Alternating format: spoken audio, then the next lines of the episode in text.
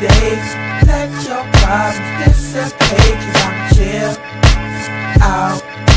Let those worries leave your mind a bit chill out. Just unwind and have a good time. What up, what up, what up, what up, what up, what up? It's your boy T. And that's your man B.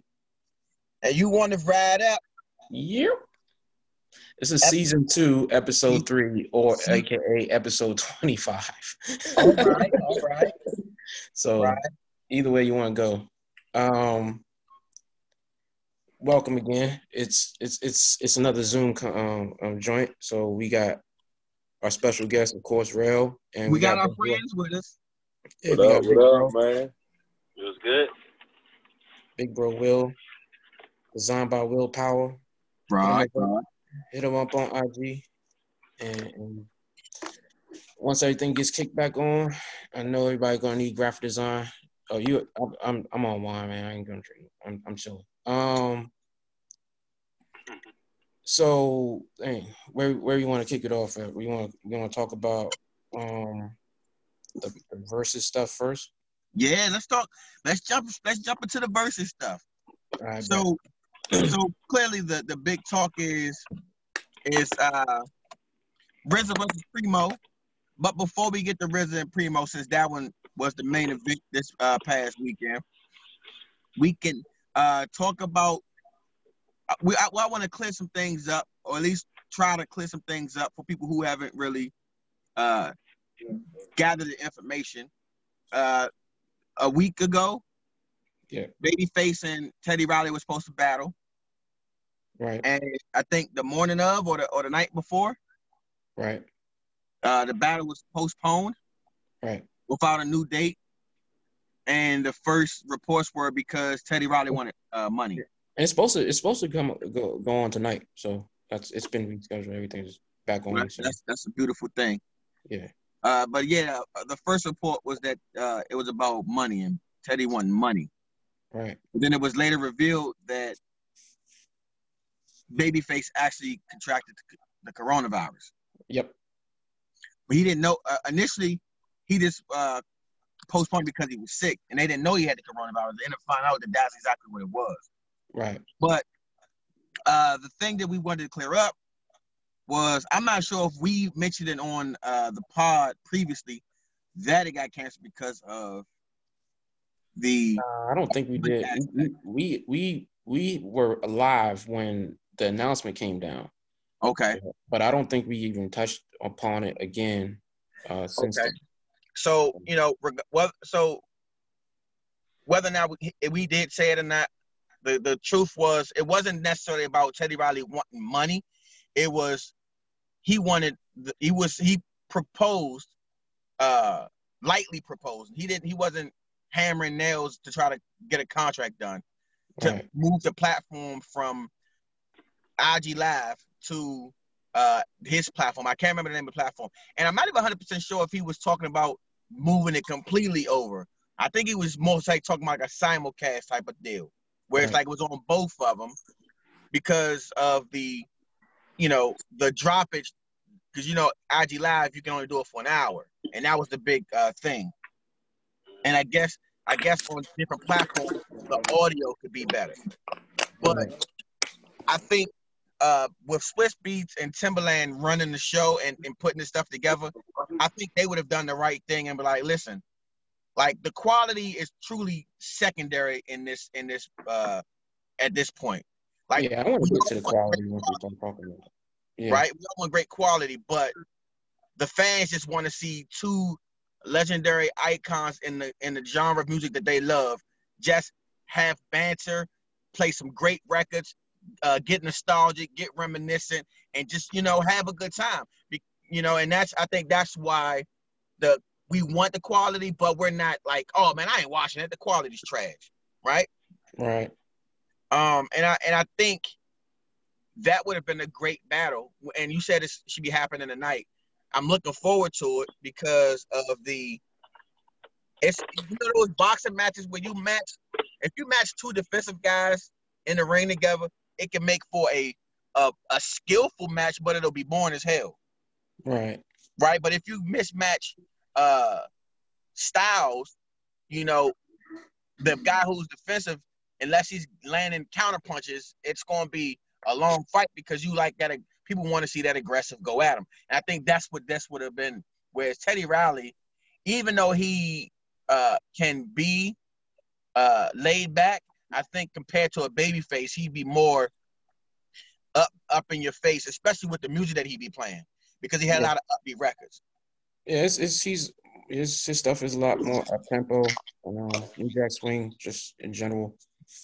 You know what I mean? So, so, and I actually said because before I found, out, I said, listen, I will, I will go and do a, a, a random shuffle. I would take twenty of my favorite records from all both of them, put them random shuffles, and put them together, and I will simulate a battle just to just to you know get my juices flowing again because I, I I don't want the energy of this battle to die down. You know, I, I feel like the promotion for the battle after the postponement just disappeared, and they should have kept the energy going, or continue to find like new people to put together. Right. So, so we also had uh the Hit Boy versus Boy Wonder one. Right. And Boy Wonder did him dirty. For the most part, maybe because he, you know, he has mostly Drake records at a time where Drake, you know what I'm saying, Drake is, you know I'm saying, at the top of the charts. Every song he brings out, regardless of what you think the quality, the content of it is, it's it's you know, it's it's going to hit the billboards. I mean, are we talking about? Because oh, I haven't seen, I ain't, I didn't see that. I haven't watched it. Yeah, I'll probably get, I'll try to get into it. I didn't know he was going to talk about it today. Well, are, thing, are, the beats better? Are you saying the beats are better, or are you saying the joints are better? So I think that's the that's the thing where it's like when you look, and I think we'll probably we're probably going to have this come up again when we do when we talk about the RZA versus Primo uh, battle, whereas you have these producers and you talk about the beats, but a lot of times the the feeling for the overall record can take precedent over the actual beat and people will start, you know I'm saying, giving their opinion based on the record.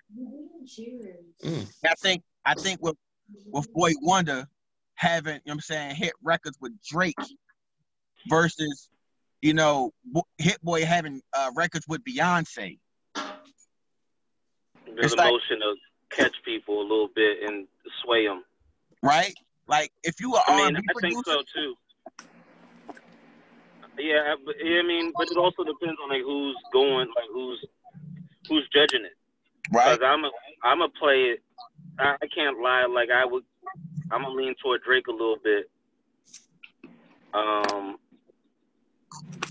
but like I know, like some of the others, like somebody else who's into, you know, some of the other tracks, they would they would lean the other direction.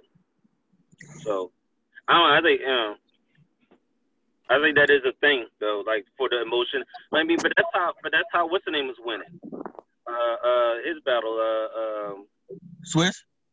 Swizz, yeah, because Swiss Swizz know how to battle, and he's coming with, he's bringing the emotion to the battle. He's he's pulling it out of you by what he's playing and the order he's playing it, and then right. him get hype on it. Like hearing Swizz go like get hype. Right, right. I mean, that's fire. and I, I, I agree. So, I think I think that would have been baby. That would have been Teddy Riley's uh, biggest opportunity to you know sway the crowd. It's mm-hmm. just having more energy behind the records that we're playing. But the yeah. thing about it is, that's why I say I, I feel like, uh, you know, with some of these, like I feel like we can take these battles beyond just the artists that are here now we can we can have some people. I feel like we. I want a, a a respected producer on both sides get assigned an artist from the 70s or the 80s and put that they got to play their records and see who you know what I'm saying? Just we have so much content in our genre from our culture that we can keep this going forever. As long as we get somebody yeah. like for instance uh you give like out just just just just hypothetically, you take uh, DL Hughley and Cedric the Entertainer, two two regard they're both good hosts. Even you know, even if you don't like their their stand-up specials, they're good hosts and they're good at like they're good at talking to people, right? Mhm. So I would like say, all right, DL Hughley, you get Marvin Gaye, and and Cedric, you get Al Green, and y'all got 20 records of each, and y'all got to play those records.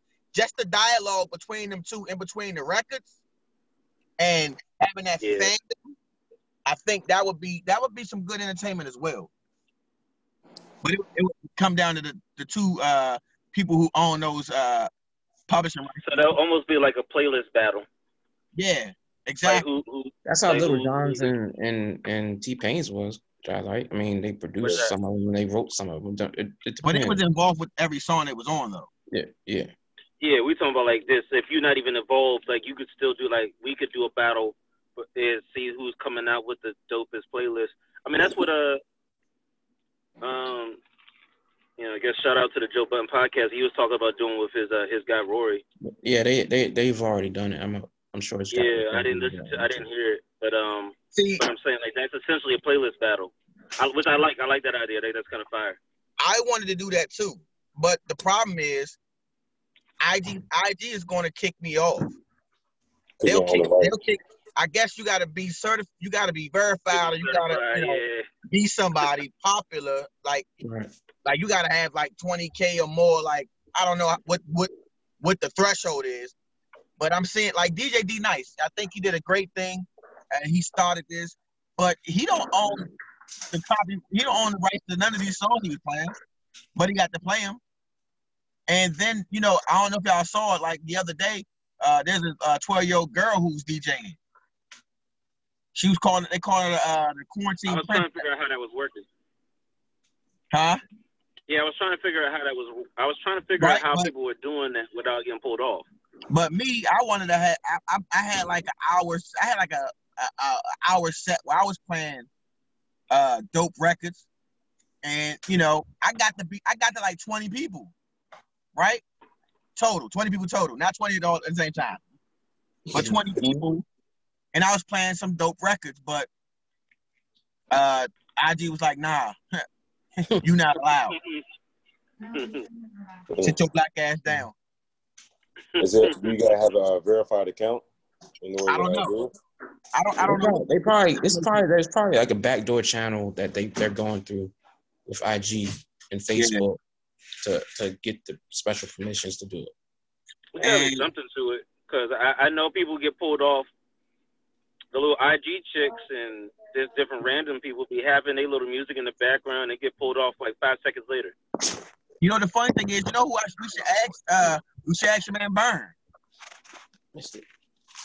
because he does. Uh, he does. Uh, he he does his uh his mixing on uh, Fridays. He plays records on Fridays. Right. He plays some good records too. So if you guys are listening to some, if you're looking to listen to some good R&B late at night, just have somebody you know vibe with, you know, you check him out. Check him out on Fridays.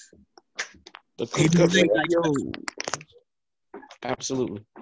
But the other battle, before we talk about the primo battle with RZA, is the Ne-Yo versus Johnta Austin. So when y'all first told me about it, I was like interested because I because I knew of Johnta Austin, but I knew of him more of as as like I, I didn't know his resume because I seen him his name around, but I thought he was like a singer and just like did like like session work. I didn't realize he had written like hits. Right. Mm. So so when I watched this that battle, like he put the pause on Ne-Yo. I mean the pause. So and and so I, I know that everybody's not gonna watch the necessary the, the actual battles, but so I, I at least pulled the songs down. Right. I at least pulled the records down, so y'all could like see the songs. And if you look at the, I don't. I mean, you may not agree with every record that I, I had, but but those were good. Those were. That's a good. It's a good playlist. So I'm a I'm gonna pull it up and, and then y'all can give y'all opinion record for record. And we'll just say because we're not gonna do that with Hit Boy, but Hit Boy and Boy. But I want to do that for the Ne-Yo and and Johnson also because I know you guys know those songs. Mm. Mhm. Okay. Okay. All right, so the excuse me. So the first, the first, the first round one was, uh, and Jonathan Austin saw the first. So Jonathan Austin, then it's Ne-Yo Records. So there was uh, Get Gone, which I thought was a good record to start with. And I, so let me say this real quick. One of the things I thought that they did, and I liked it, especially Jonathan Austin, was sprinkling records that you may not have known they produced, or you may have forgotten about. They can have that, oh, I forgot about this type of feel, and that that sort of sways the crowd too, right? But but Get Gone came out around that time where everybody was trying to, you know, break the next, You know I'm saying quartet of of R&B artists, and that's when that Get Gone record came out. So it was Get Gone versus That Girl, and I wasn't crazy about that girl, so I gave it to I gave it to uh, Get Gone. Okay. And uh, the second one was Miss You by Aaliyah. I miss that's a that, that was my record. Right. It's a First- Leah record. I'm gonna yeah. And I thought that he did it a lot. He went to Aaliyah records because I, I guess he figures that everybody's just so pro Aaliyah that you can't have a record better than Aaliyah record. Mhm. Right. I But- mean, but he- honestly, it is hard. And then you like it's easy. Shit. So Ne-Yo put uh Unfaithful by Rihanna, which I thought was a monster hit record too. And I Mm. I said that at first I gave that that line a draw, and I had to come back because I'm not gonna leave in the drawers. So I came back and voted on that one. I gave it to Miss You, just because I remember when that song came out, and that, that song was just, it was just too powerful. Yeah. Yeah. Yeah, I agree on that. And uh, again, like I said, some of these songs you may not know by title, especially since I'm not giving you the artist on all of them. Uh, uh, so it's like that versus Knock You Down, and Knock You Down was a bigger record. That was with uh, Keri Hilson featuring Kanye West. Sometimes love comes around. You know that song, Yeah. right? So I get it that one. But you know, it was so. um, To sum it up, I thought the good rounds were uh, with Johnta Austin was dropping Ne-Yo rec. They was listen, they was dropping some hit records. I mean, Yo, excuse me, Miss, uh, by Chris Brown. Right. That was a tough record. Uh, the Mariah Carey, uh, Don't Forget About Us versus uh, Spotlight by Jennifer Hudson. Right. Uh, Some these songs I don't know. So have to. What happened? My bad. So uh, Just Be a Man About It by Toni Braxton. That was another record. I'm like, damn, you did that too? Wow. wow. He did though. Really? That's Toni definitely a hit, though. Yeah. Another- one of the toughest rounds to judge was Tyrese's Sweet Lady Ooh. versus uh, You Make Me Better. Hmm. Right? Ah, you know, Hold on, hold Sweet on. lady. Make me hey, better You, you talking about Sweet lady. fabulous? Uh, you make The me better, right? Yeah. versus versus the other one. Versus uh, Sweet Lady by Tyrese. Sweet Lady for Tyrese. Yeah, I gave that to Sweet Lady Tyrese too, because it was What, no wait. Yeah, Which I'm one- giving it to one? Tyree. You like Sweet Lady over over Make Me Better? absolutely. Make she uh, Because- my my girl was saying uh Make Me Better over over Sweet Lady. Yeah, I, I agree. Really? with. Really? I'm surprised by that, but okay. You know what? I can I can see that because she's what 27 now, 26. Yeah, 28, 28. That sounds about right because when she's listening to music like and and really digesting music, make me better. She more- likes Sweet Lady. She's she she her oh, her R and B R and B is real old school. She got Toni Braxton in her in her. Is it, though? Yeah, yeah she's she's, Well, well, okay, she's well, like mid nineties. Other than Beyonce. like, what I'm saying is when Make Me Better hit, that's when she's like in her bag. You know Mhm. what I'm? Around her friends. Like her friends can help influence that. Like that that was a hit record on the radio at the time where it's like, okay, boom. Versus Sweet Lady, she was a kid when that song came out. Yeah, I see what you're saying. But yeah, you know, maybe, I, but I'm like I'm not saying like make me. I said it was a tough, uh, a tough uh, round regardless. So I can understand how. yeah, that's that's two good ones better. right there. The beats up more up tempo. Make Yeah, it's not about the beat. It has really nothing to do with the time frame for me. I like both of them. Yeah. it's it's it's the fact that it's more up tempo for. Okay. Okay. what was what's what was the other standout round that you? What, what you Uh, let's see. I thought that uh, "Can't Help But Wait" by uh, Trey Songz versus "Sexy Love" by Ne-Yo. was Okay, hold on. Round. hold on, hold on. "Sexy Love" by Ne-Yo. Yeah, "Can't Help But Wait" by Trey Songz You versus can't Sexy. help but wait. Versus Yeah. um, Trey Songz. Well, sexy I love. with Ne-Yo So that I, I of course, I gave it to "Can't Help But Wait" because I just think Trey Songz. I just like Trey Songz better than I like Ne-Yo. But I Yeah, like that's the thing. I'm, I'm not. Yeah. So They're going both sides. this is what Ne-Yo, what I saw him doing a lot, because Johnta Austin went first.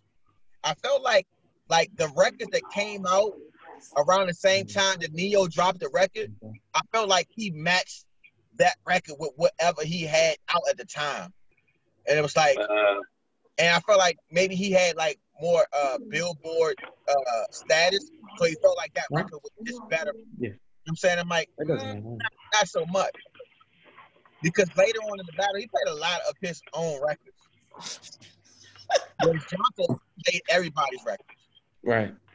He should. I thought. I, I thought the, the a lot of people's criticism of Ne-Yo was that he played too many Ne-Yo records. That's the yeah, that's what my thing is. truth. So I saw another I saw some of that list. Uh, that yeah, I'm like, why do you play so many Ne-Yos? Because he's written some. He's he's been been writing on some dope stuff. I don't. I would have went over a couple things. So he that was his. so right around this time, this is when it got uh, it got good because he, that round when uh, then uh, Johnta played "I Don't Wanna" by Aaliyah. Uh huh. So it's like, who can you really match up with an Aaliyah record? Of course, he played "Flaws and All" by Beyonce. Right. Another that was another great record, but Flaws and all by Beyonce. Hold on, my bad. I'm I'm asking my resident R&B listener. her Flaws and all by Beyonce or what was the other joint? The Leah joint. "I Don't Wanna" by Aaliyah. Oh, I don't to buy Leah. She she sings it in her head and then then she she's I'm gonna tell me. That's a It's No, no, it's dope. It's dope. It, I'm I'm I'm just trying to tell you That makes- tell your that process. sort of makes it more pure in a way. Like you remember, you going off your memory of the records versus Yeah, exactly. playing it. Then it's like, I'm a. but I get into, I I get into. have I a don't hard time not going with not with not going. She said with she the said Leah wins that one. Yeah. Then Aaliyah the, wins. yeah, it was. uh Can I And she's come a big Beyonce fan, Yeah, so that's my number one. yeah, Beyonce's her favorite artist. It's my But the Yeah, female R&B, so it's same for me. And I'm everybody not the biggest. I I'm not the biggest I love Beyonce fan though. She's I love dope. them. Neither. I was never impressed with Aaliyah's vocal ability, like outside of like her the simple notes. So can I come over by Aaliyah? Like, I mean, but this battle is a a battle of writing, a battle of beats. Because production. because I'm I, I'm still going with Aaliyah. So did I. Yeah, I'm going with Aaliyah. Um, So they went. Uh, the next round was "Can I Come Over" by Aaliyah versus "Miss Independent" by no other than Ne-Yo. Aaliyah. he shouldn't have hit, he Aaliyah. shouldn't have hit it up with me. I gotta go with Aaliyah again. Yeah.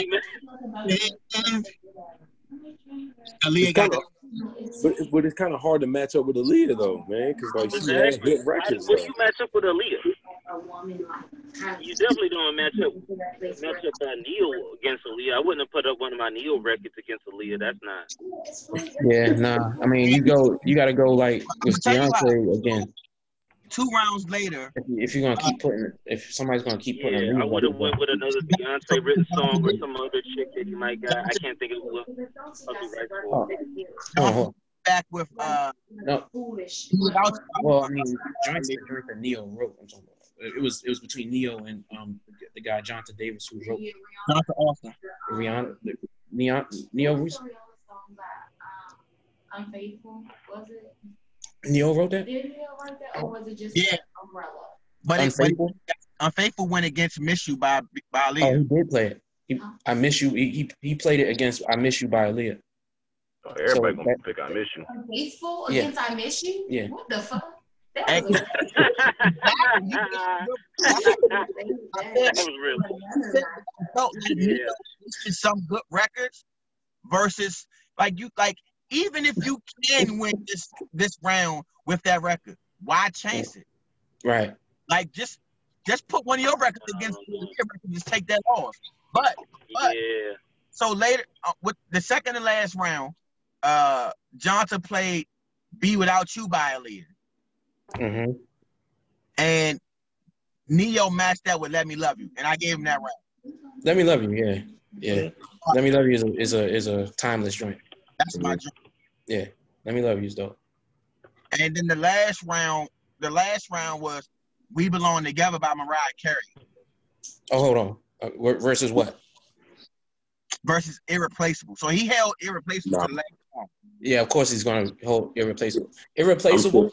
Beyonce versus We Belong Together by Mariah. I'm Carey. taking Mariah Carey on that. Mariah Carey wins that hands down. Honestly, Yeah. that was like Emancipation of Mimi. That was her. Yeah.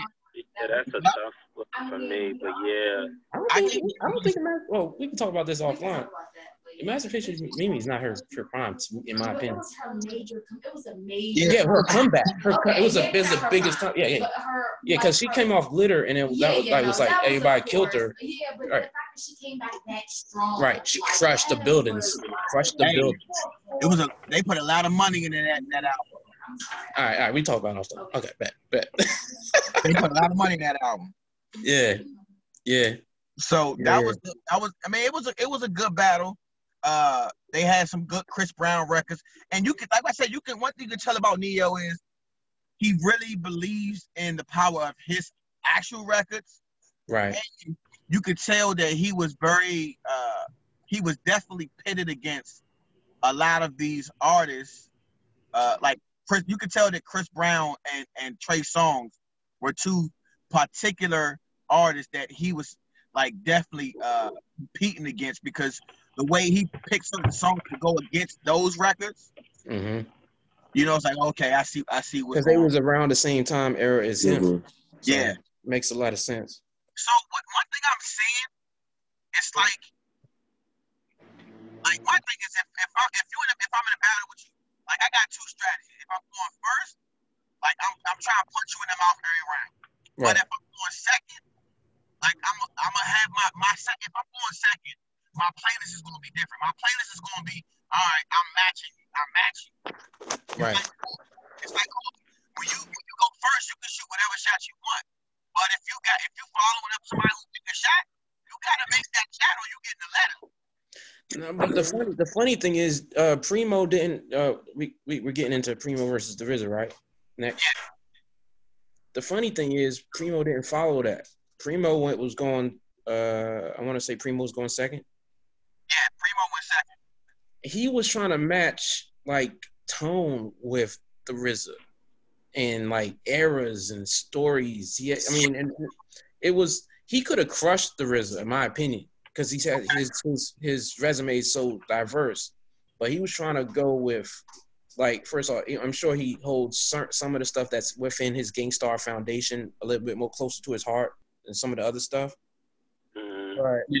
But um, it seemed like he was trying to match tone with with the RZA, and that don't the RZA is gonna beat you on tone every time. You got Raekwon and Ghostface; they they the they the masters of setting the tone. You got Right. Method- and then you got Method Man and ODB who's turning up on you. He and it so so I, it's like Preem. I I, I could have matched up twenty songs versus RZA and beat him probably fifteen to, to five. Yeah, But, I, I was about to say because I'm like I was saying the same thing from like yo if you if you if you're looking at his other stuff that he's produced like yo he's got some ridiculous Like he didn't he didn't play so ghetto in the uh, first twenty. He didn't play who got guns in the first twenty. Like he He missed out on a lot of records that was like like after the Gang Starr era. Absolutely. yeah yeah yeah yeah Like bro, all, like all these guys who came up after y'all who respected your your production, who got records from you. I think the only record that he played that was even new was the was who was it? Uh the Royce Five Nine record. That was the only one I heard that was like but that was from like not two thousand. That was from Yeah, that's that- exactly. Like, it felt like he, it felt like he stayed dated just to just to uh like they like they had a a, a, a, a behind the scenes agreement. Let's let's keep it all nineties. right because the RZA hasn't really. I mean, I'm sure he he produces here and there, but I mean he's handing a lot of his production off to his people. You know what I mean? Especially for these newer Wu Tang records. It's, I mean, and people people like, especially Wu Tang heads, love that last Wu Tang album. Is you know, but it's not. That's not the RZA. Like the RZA's doing scores. He's in movies right now. You know what I mean? He's Right. doing. So it's not like he's like. Not, not, we're not shitting on him like as far as musically is concerned. He's still got his, you know, he's still on top of whatever he's doing, yeah, but he's not doing, Yeah, he's he's, first of all, he's not he's not really even moving outside of his camp, other than the couple that, that Biggie's joint that he played. Um, he's Yeah, not moving outside of. Wu-Tang. He So- did the Long Kiss Goodnight record. Yeah, and I, I disagree with you that that Primo lost that. I, I think Big. I didn't say Primo lost. I didn't say Primo lost. I said Primo lost the overtime. No, you said no. I I'm not saying that. I'm saying that that round. You you said you had Primo losing that round, and I I don't, I don't agree. All I right, so Oh, I'm- I'm- so that was round.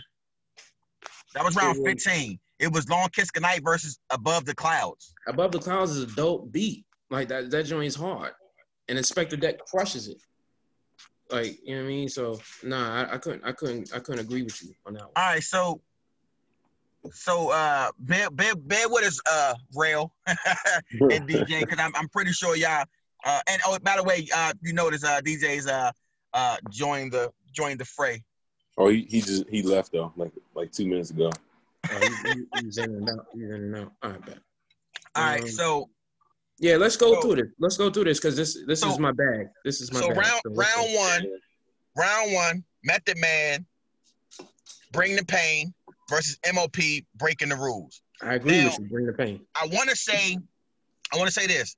Now I can play like I wanted to play the records, but the problem is, is the, depending on the platform, we can't monetize the uh the pod if they if we have uh music that we don't have copyrights to. So I can't necessarily play the record. So if you don't know the record, go check out the Primo versus RZA uh battle, or you can go on your your uh music streaming platforms and listen to these records on your phone but I gave uh, round one to RZA for Bring the Pain. I came to bring the pain. That was my joint. That was my joint. Yes, absolutely. It's a hard beat, and shout out to MOP, but that's not the MOP that I I'm, I I put up against Bring the Pain. You know what I mean? So Okay. Yeah. All right. Round two was uh, Wu Tang Maria versus Mos Def Mathematics. Mos Def Mathematics all day, every day. I definitely get that. Listen, so I don't talk Yeah. about that album a lot. yeah, but- Black on Both Sides is a classic. I love that album, and it's and it's and granted, it, the funny thing is, Umi says is what drove me to the album, but damn, I love that album. All right, so uh, round three was Raekwon's Wu Gambinos versus Big L, the enemy, Enemy. Yeah, the enemy. and I gave I it to the enemy. Yeah. So that's That's that, two that, one right there. That, that would have been two one. Yeah, Well, that's uh, one yeah. one two because Riz first, so that's one Uh, two. One two primo. Uh, round four was You Ghostface. to one. All right, we're gonna Huh? we're gonna debate this one. You gave you gave it the Ghostface run. My bad. I gave down. it to Ghostface for Run versus KRS One. Uh, MC's Act Like. MCs act like they don't know is one of the hardest. It's first I off, it's, like. top, Listen, what it's a top chaos, five. what, what, what, what, what, what one did lyrically, whew. But the, the, the run, I just like the run beat a little more. The record, That oh, one. Huh? I like the run record more. I don't like. I, I think the beat MCs act Ain't like they don't know. records? Beat Ain't there, ain't there the one run. with Cappadonna? Yes, it's the one with Yeah. Cappadonna. Yeah. Yep. Yep. Ain't- Don't they sound a little different though? They different beats, ain't- or slightly. There's something different about them. There's two. There, no, no, no. Cappadonna is on that run beat. Then there's another run by um Jadakiss. There's two different, two different, two different. Yeah. Uh, You- the, So you the- gave that one to KRS One. Yeah, I gave it the KRS one. That's yeah, I would. I gave it to KRS One too. That's what I was. I was gonna say. Because it was I Okay. remember, I remember coming up and hearing MCs act like they don't know, and that that just every time I hear it, fire. I love that joint. So round five was Wu Tang Shame on a Nigga versus Das EFX Real Hip Hop. shame on a nigga all day. That was a ball drop. Yeah, it definitely was. I felt like again, that's one of those things where I felt like Primo was just trying to put on for like some. He was trying to spread the wealth as far as the different artists from that era, and like eh, we got to fit Das EFX in here. Let me give him this, and I'm like, mm, like that's what I. I can tell you not you not matching energies or something because There's no way I'm playing that record against Shame on, like not against ODB. Not But the funny thing, I mean, uh, he didn't even have to play a Das EFX record. There's plenty of records on the Gang Starr albums, regardless if you like Guru or not, or what you know. That's what I'm as a- a. Exactly. There, there's better beats than that. They were just way way better beats. And and that So- I, I got in originally. I got in around that point. Um, as far as the live, and I can say this: like the the the um the quality of the sound does have a real difference. If you if you listen to a lot of these joints, like RZA, especially on RZA's side, RZA RZA's like sound quality coming through whatever he was playing his stuff through wasn't that great. So this is what I did because I didn't want that to affect my judgment. Whenever a record played, so what I did was once I I listened to the battle and I watched it for the entertainment value, but I wrote down all the records. I made a playlist which I have on my on my Google Play right now, and I played all the records back to back. So I heard them in the in the quality that you would want to hear the records in. Right. And then Okay. I So I'm, I'm definitely gonna do that, but um, when we get off here, or you can send me your your playlist or whatever. Share, share. All right, so uh, and the only thing is, there's only one song out of that entire 40 uh 40 records. hmm I think no, actually, I, there was uh, all 40 records were were uh, records that you could hear. I think the songs that you could that weren't on like available through streaming platforms were uh actually uh like one record in the overtime. All right. Right. Uh, so round six was Wu Tang Protect Your Neck versus Group Home Living Proof. Protect the neck is a is a killer. It's a haymaker. And I don't know why he came back with living proof. And Like- that's uh, uh, I, that's what I'm saying. So I feel like I feel like he, he sort of let those rounds go. I mean, but I don't like I don't know if he has records that you want to waste to try to see what the crowd's gonna pick against him anyway. So losing those rounds is understandable. I mean, it would have been hard if if he would have thro- thrown something real big against it. He might have got a tie in those rounds like that. But um, protect the net and shame on the nigga are two of the hardest routine records of all time. You know what? You know you, what? Like so, I'm a, this. What I'm gonna do. We gonna get through ten, and we're gonna take like a pause and ask. So I want to ask you if any records. I want to ask both of y'all any records you feel like one of those producers could have played that didn't play. All right, but we're gonna do that halfway through. Okay. Okay. All right. So uh, round seven was the GZA Cold World versus D'Angelo Devil's Pie. I like Cold World a lot, but uh, Devil's Pie won it for me too. I Same said- here. Yeah. Now, Yeah. bro, you've heard Devil's Pie, right? By D'Angelo. Probably Okay, not. what what you say? Have you heard Devil's Pie by D'Angelo? I, I'm thinking you haven't heard GZA's Cold World, but you've you've had to have heard Devil's Pie. That was a radio hit. Yeah, yeah. Okay. All right. So uh number eight was Wu Tang, uh, Method Man versus Gang Starr just to get a rep. This wasn't an easy round, by the way. I, I'm I'm an M A T H O D. I I I I was there live when he played it, and I was like, okay, just just to get a rep. Because yes, we, we played. I played it while you were here. I'm sorry. The, uh... So which one did you take? no, that's no. Ch- chime in, chime in whenever you want to. Uh, I had M A T. I'm a big Method Man fan, bro, and that beat Facts. is crazy. Facts. That that beat is crazy. M E T H O D man. M E T H O D man. Meth killed Yeah, that, that was my joint. And I, That was you my know, joint. when you play it, when you hear it, okay, yeah. Here I am. Here I am. The, when, yo, Matt, I it, I remember the presence is- video. I remember. I remember the video. I remember. I just remember. That's not That like time frame was crazy. right? Yeah, that time frame was crazy when that came out to me. That yeah, like- it just it, it was a bomb. It was it was just like a yeah, it was Yeah, a bomb. Method was Man wrong. was the trump card for, for Wu Tang, in my opinion. Yeah, absolutely. Like Heck as yeah. lyrical as Raekwon and Ghostface was and GZA was combined, you put them, you put those three guys on the record, and they could like out rap anybody. But the thing about it is, I feel like they rap, they out rap the, the normal person's, you know what I'm saying, digestive, you know what I'm saying, track. Okay. they, You know what I'm they saying? did, Whereas they Method, did a whereas Method Man and ODB, what, what ODB was like, oh, okay, this, I like this guy. He's a lovable guy. But Method Man was like, he was dope, but he was, he was. I don't want to, I don't want to insult him by saying simple, but he was simplistic enough to where it's like the average person listening to music like, oh, I like this right here. What's this right here? Right. And then you listen like, oh, he actually said some shit. And women loved him, and that makes makes a lot. They of still difference. do love him. Absolutely, he looks the same. He looks he looks the same thirty years. So Yeah. right, so so uh number nine was Ghostface Motherless Child versus Jay Z Devils, the Evils. I got Jay Z. Ain't no. I took Hove. Yes, sir. Um, yeah, I'm I'm I'm in, I'm in agreement. Just that I'm just gonna say that mother that that was a dope. It's a dope record. Dope record. It's a dope record, but it's not the better beat. So, and then uh yeah, I picked I picked Jay Z's record as well. So round ten was uh Raekwon uh Verbal Intercourse versus Nas's Like by Nas.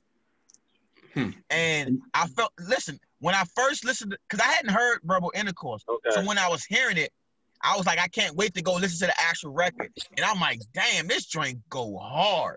It's a super. It's a dope record. It's, But a, it's, a, then- it's a but- dope dope record. But but then I'm listening to Nas's like, which I'd heard plenty of time before. I'm like, yo, Nas's like is like primo in his bag with that mixing, with that with the with the not Nas not Nas is like like he's in his bag right. on this one. It's it's a classic. It's a classic primo record. Classic Nas record. Great beat. Everybody's So I- rapped over it. Yeah. Absolutely. So I Absolutely. took Nas's like. Yeah, that's fine. I mean, I, I can I can see people giving it either a tie. I've heard people say that verbal intercourse is a better beat, but I I, Yeah, I, I- give, I give it I give it to um Nas's like as well. I don't know. Maybe it's the old head of me that went with Nas. I mean, they're both old records. I mean, True. All right, so, so we at the halftime point. We at the half the halftime point, right? right. So let me let me uh ask you because I had like a, a few uh I'm gonna say issues, but a few things I thought missed opportunities. I'll call it. What were some missed opportunities from the producers that you thought were there? Um, he could like I, I wish he would have went with like a sleeper from the owners, like with Who Got Guns. That joint has Fat Joe on it. It's it's a, it's primo. That, that's a crazy beat, and that would have killed pretty much. It would have killed a lot. It would have killed a lot. Um, that was very much a missed opportunity. Um, RZA should have played played Cream inside the twenty. Oh, he did. My bad. I thought he played tw- at that. I thought that was twenty one. He- I think he saved it for the end. Yeah, he waited to the very very end. There was one joint that I was like, "Yo, RZA should have played that um, before you know the overtime," but I can't. So what I so so what I didn't put in the chat was the overtime. right? But I I, I could have I wrote the overtime down. Hold on one second. Yeah. So I wrote the overtime down. So we could we could we could talk about you want to talk about the overtime. We could talk about the overtime after the fact. Okay. Okay. Right. All right. So what? There's a there's a few joints. So ghetto was not in the in the first twenty. That's my that was gonna be my issue. I felt like Primo. Like I feel like even though he wanted to stick to the the nine, like I felt like he had so many like so ghetto should have been on. Like he should have used so ghetto. I he should have used the record off of volume two. A million and one's not on here. I don't, I, I don't understand that. he, he, Um, he definitely he definitely uh, missed some opportunities. And I'm like, listen, it's like how these producers use uh, Chris Brown, Aaliyah, and Beyonce as like bomb droppers. Yo, a whole record is a, dro- a bomb dropper. You use the whole record. Like they were so, oh Nas, Nas, Nas. Like the last time I checked, Nas is not a bigger artist than Jay Z. So why y'all why y'all so uh, glowed up off these Nas records where Primo, I think whole- Primo, Primo's best beats he's given to, to. I don't know. I, I'd have to go back and really listen to it again. Uh, not listen to this again, but listen to like Primo's beats versus with Nas versus Primo's beats with um Jay, because um Jay's given he gave Jay he's given Jay a lot of heat, obviously, but That's what um, I'm. That's what I'm saying. I'm trying to put my glasses on one hand. But I think like him and Nas work is him and Nas's work is Nas's best work. Like Right? other than him and it, other than like, it's like Rock. comfort food for his audience. It's comfort Right. food for his audience. Right. But uh, I, I I agree. I mean, like it's Jay's Jay's a Dre Jay's a, a haymaker anytime. It doesn't matter. But he's even like Jay's a haymaker. Period. All right, so uh, let's get in the round. Let's get into the second half. All right, Okay. uh, uh, round eleven was Ghostface Buck Fifty versus Gang Starr The Remains. Right. And I hadn't heard that song. I hadn't heard either one of those songs for real. Like, I wasn't real familiar. I've heard those songs, of course, but I haven't. I listened to Buck Fifty again, and I was like, yeah, yeah, Buck Fifty is that was that was Alright. one. So, so let me let me say this one thing. Uh, when I my first, you know, my first job was at Sam Goody. right. This is like at the end of this was like '99 going to 2000, and it's around the the the uh, the time where artists were still breaking their own records. Like they had to do in store. This, but I don't, I'm, I don't think like real Felicia. Y'all may not know what an in store is. Are you familiar with an in store is? And in store, like when artists would come in stores, like the That's same when they would go- that's when the- they- Yeah, it's like a like a book signing. Oh yeah, they used to go to like shoe stores. I thought, not Mm. Sam's. They did it all. right. like, So it's and that's the the term is called an in store. So that's when the artists would go and they would actually travel and promote their music. So Right. Sam Goody was a big Sam Goody was a power player as far as like uh record stores at the time that I worked there. Right. And and uh Ghostface was that because the Buck 50 is off the Supreme Clientele album. right. And and right at that moment, uh Wu Tang didn't really have a lot of uh projects coming out. So it was only that Supreme Clientele, but I can't remember the record label he was on. So they had to do a lot more in store versus like actual promotion. Because Right. then man had uh Tical coming out, or Tical 2000, but he was on Def Jam. So he had a bigger label behind his music. So what ended up happening is uh they're telling like I'm working and they say, hey, because I was the uh, third key manager. That's the second. That's the that's the third level manager. The general manager, the the uh, the assistant manager, and the, the key the uh, third key manager. That was me. And he's like, hey, uh, just giving you a heads up that I might be coming in because I might have landed Ghostface Killah. And I'm Mhm. like, and at the time I'm like, Ghostface is not like if you ask me who my favorite Wu Tang members are, Ghostface wouldn't have came up. It'd have been Method Man, ODB, and the GZA. Those are my three favorites. Mhm. But I respected Ghostface. So I'm like, all right, cool. So I hit I hit the line I'm like, yo, uh, Ghostface supposed to be coming up here. I'm not sure when, but if you want to come hang out, you know what I'm saying? I can, you know what I'm saying, when I get my autograph or my picture, I got you. So you know how you know how niggas do. This is my first install, by the way, so I didn't know how it was gonna play out. And I and listen, this is what y'all gotta understand. Listen, if you never like if listen, you know how you know your local boy who raps and it's like his persona ain't really what he rap about because he's trying to get to that level. Right. That ain't the era that these dudes rapped in. Like, who seriously, who Ghostface, who Hove, who who all these dudes, like a lot of these dudes who, like, if they respected within each other, it's because they respect them outside of the lyrics. I Right. promise you. So here's the thing: when Ghost Ghostface actually comes, Mhm. and and um, Matt, that was the manager at the time. He didn't show up, so I was the running the show. And one thing you like, he was like, "Listen, the only thing I need you to do is, uh, when you have an install, don't play no music but that music and play it back to back to back to back." Right.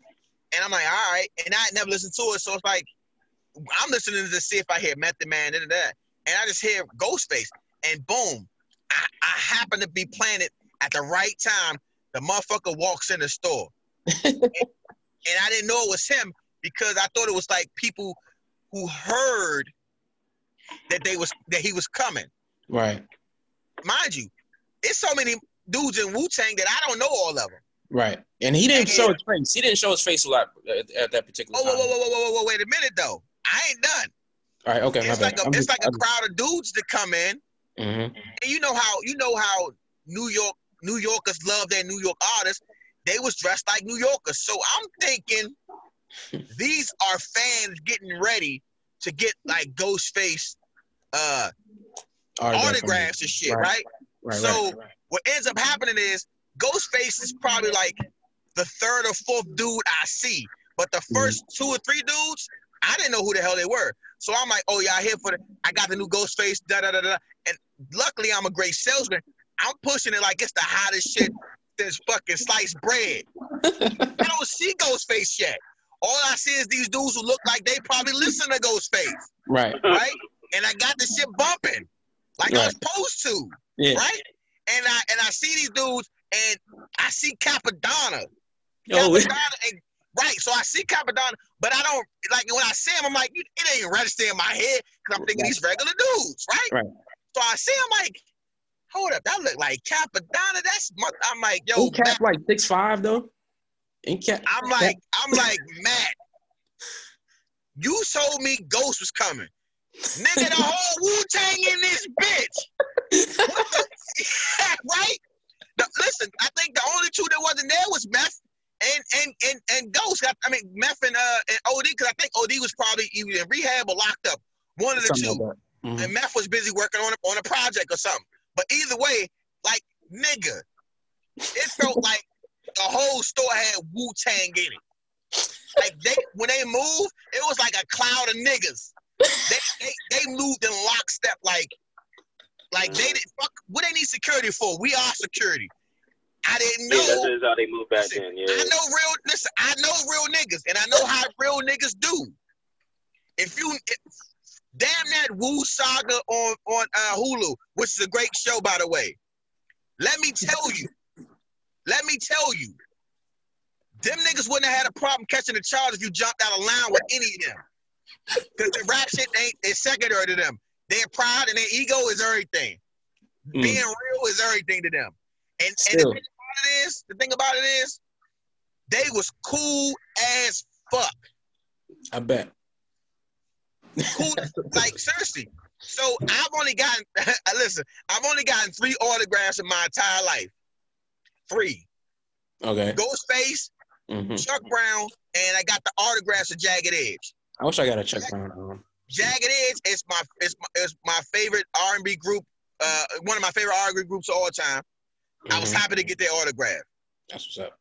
Chuck Brown, I got it for my pops doing his Christmas album. I got that autograph for my pops. Oh, I take it back. I got Brown Mitchell's autograph too. But anyways, uh, I got Ghostface autograph, and I didn't get it for me. I got it for my man Jimmy because Jimmy Ghostface was his favorite rapper, and I and I felt weird a little bit, but I was like, I ain't give a fuck. Like I don't want to get an autograph from another nigga, but that's my that's my man's. He didn't make it, and can you sign this? I was like, yeah, that I ain't say. I, I, I had to keep it a little bit of G, so I didn't say, hey, can you sign it out to? Like I didn't I didn't lead him on to think that he was signing for somebody else. So I was like, yeah, you know what I'm saying? So they called me Jimmy the whole goddamn the whole time they was there. They called me Jimmy. 'Cause That's my man Timmy. Right? so hey listen, listen, listen. I'm I'm from the hood, and you know, if you're from the hood, there's levels to hood. There's like go to jail off nothing. There's catch a body when you wake up. There's Mhm. I know I have hood sense. I have it was, it, there's levels to this shit. Right.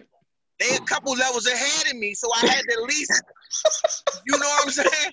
Listen, and listen, listen. So, so listen. I ain't never listen. So, let's listen. I know how to play this game. I used to have a bike. So when I got a, when I got my bike, I was broke. I ain't had no money. My mom ain't had no bread. So I made I, I made my bread because I was a runner. I'm not gonna sell drugs, but I know you sell drugs, so that means you got bread. Listen, you need to stay on the block. How about you? So let me go run and get your whatever y'all eating, so y'all ain't gotta go. Y'all want some juices? Y'all want whatever y'all need? Y'all can stay right here, and I'll go running for you. So I was cool with being a runner. You can't listen. You can't lead unless you learn how to follow, baby. Mhm. So so at one point, listen, at one point in the in the uh in the day, the day was because they was there for like three hours. I'm like, yo, what y'all want? I'm gonna go. Don't worry, y'all stay here, sign autographs, and get this love.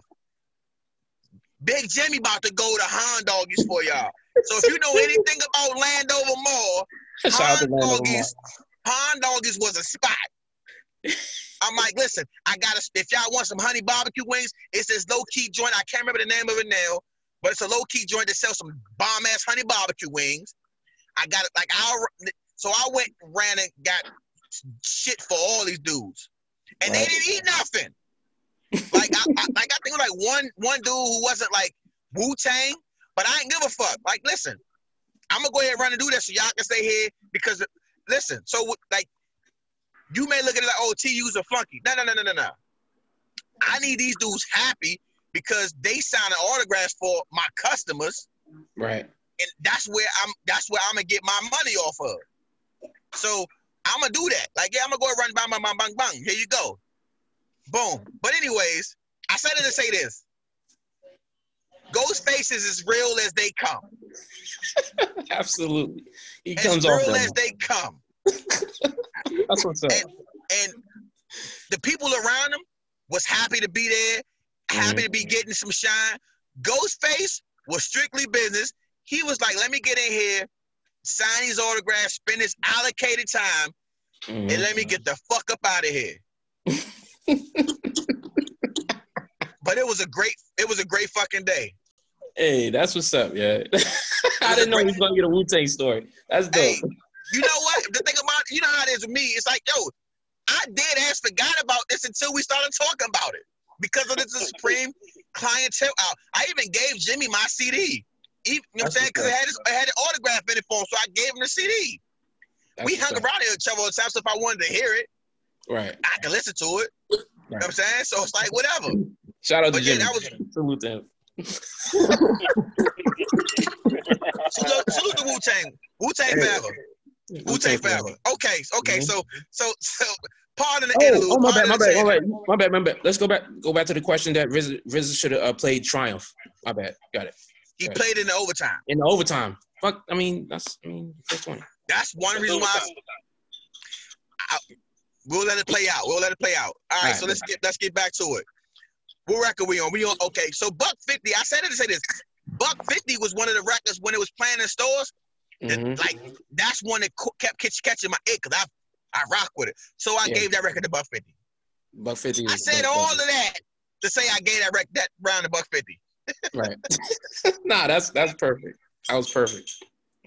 All right, so uh, round 12 was Raekwon Ice Cream versus uh, Bi Unbelievable. So okay, this is uh the RZA. Primo Primo knew, knew what he was doing because this is this is to me it's a tie. Okay, I can't it was I a tough can't one.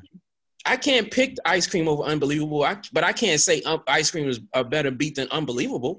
Unbelievable is a unbelievable was one of the hardest records on that album What? ever. I, I, on, bro. yeah, That's one of that's another top five. Oh, another primo record that they could he could have played. The Whoa, whoa, Lock. whoa, whoa, whoa, whoa, whoa, whoa, whoa, whoa, whoa, whoa, whoa, whoa, whoa. I'm I'm sorry, sir. I'm going to need you to hold that until afterwards right, because it right, might have get- been in overtime. All right, all right. Let me get through this. My whole thought about this. Ice cream is a super. It's a classic first and foremost. Unbelievable is too, but ice cream is the, the classic that everybody knows, right? Unbelievable is one of the greatest beats ever, like of all time. So I can't, I can't, I, I just can't call that. Like that, that's a tie to me. And ice cream is a dope beat. Is everybody got off on that? It's a, it's a dope record. But like I, I, I can't, I can't follow that, man. Like you can, if you want to say song versus beat, yeah, ice cream is a better song. But unbelievable at the time, even at the time, I'm listening to Ready to Die all day. Un- So- unbelievable, is the dopest record. so here's the thing. I, I get where you're coming from. Ice Cream is arguably like like how many? What's Raekwon's biggest record? Ice cream. I thought it was a Wu Tang record at, at the time. Like it's a Wu Tang record, obviously. But Would yeah, would I you mean, like, would you dare say that Unbelievable is no, best- no, no, of course best- not. Of course not. That's- Of course not. is even the best record on that album? No, give me the loot is probably. I, I, it depends. Easy so, No B probably so I'm did. thinking, uh, so I'm thinking like, damn, Ice Cream, that's Raekwon's biggest record versus Unbelievable. It won't listen as as as much adulation you just gave that record. If you told people off the top of their head to go write their top ten Biggie songs, It may not make everybody's top ten Biggie record. Uh, it should, but okay, Yeah. I'm not saying Yeah. you might be right. it should. but whatever. Yeah, I got you. I hear you. I hear you. Uh, actually, Give Me the Loot is not the best record off that album. The Warning is the best record on the album. Give Me Okay, my number bad. two for me. The warning. At least Yeah. for me. But Okay. are we going by hits though? Nah, we're, we're I, I, if it's a beat battle, it's a beat battle. It. That's what I was saying. Damn it, be, Okay. damn being a hit. The Warning, I don't care if it's a hit or not. The Warning is like one of the greatest The rap Warning was records of all Yeah, yeah. time. Absolutely. Oh, absolutely. If you if absolutely. when the warning comes on, motherfuckers stop and start rapping with it. Who Right, the fuck is this? Paging me at me at 546 in the morning. Crack the dawn and now I'm yawning. But Wipe you know, the it- cold it's out my eye. Out my eye. Here's the Who's difference, this though. paging me? And why? If you- The way, her- listen, the way Big caught the beats, see who's this paging me? And why? It's my nigga Pop from the barbershop. barbershop. Told me he was in the gambling spot. He heard an intricate plot. Yo, that But- is but- my all-time favorite Biggie record. It's crazy. Yeah, it's fine. It's up, it's up there. I, gi- Yeah. I give my top three though. I give my top three. The Warning Might my is my three. all-time favorite Biggie That's record. my top three. I, I can't even think of. I like. can't I like. one I like that. Gonna But be yeah. I don't know. I like giving the loot, uh, the warning, and for me, going back to Cali was one of my top three big uh, Biggie joints. I like that record. I love that record. yeah, I just love that because, record. Just It's because dope it record. showed, because you know I'm big on versatility. You know what I'm saying? Like Biggie at that time was beating with the West Coast. Then he took a West Coast beat and killed it, bro. Did Yeah, it better than what the. West Coast people did. You know what I'm saying? Like that's that's why it's Yeah. top. But I right argue with you. Nah, you can't argue. All right, let's get back to the back. back, Okay. back to the, okay, back to it. All right, so where we at? Where we at? you said All right, I, so- we're on ice cream. Yeah, yeah. Go back. So I gave it the ice cream because I Okay. like I like Unbelievable, but where it ranks as far as his catalog, it's like eh, it didn't match for me. Right. So If he plays so ghetto, okay, hold on, wait. If he plays so ghetto right there, what happens? I'm taking so ghetto Okay. because that's I'm so ghetto. Ghetto girls fall in love with me. Yeah. Slip. what? Yeah. I'm so ghetto. Yeah. Ghetto. Yeah. Oh it's, my it's, God. it's, of, it's, it's a top Boom, five boom, primo beat. So ghetto is a top five primo beat. All right. Okay. Volume get- three is so slept on. Super slept on. It is a little bit. Jesus Christ! Super How do slept on. people sleep on volume three? I don't know. That's, If you sleep on volume crazy. three, I can't respect your opinion on rap ever. Go listen. Go get a couple ice cubes, put it in a cute glass, pour a little bit of bleach in it, and drink that shit. what we talking about? But anyway, anyways, let's get to it. Round thir- round thirteen. RZA Yeah. hit me with ODB Brooklyn Zoo, and I'm Absolutely. like, yo.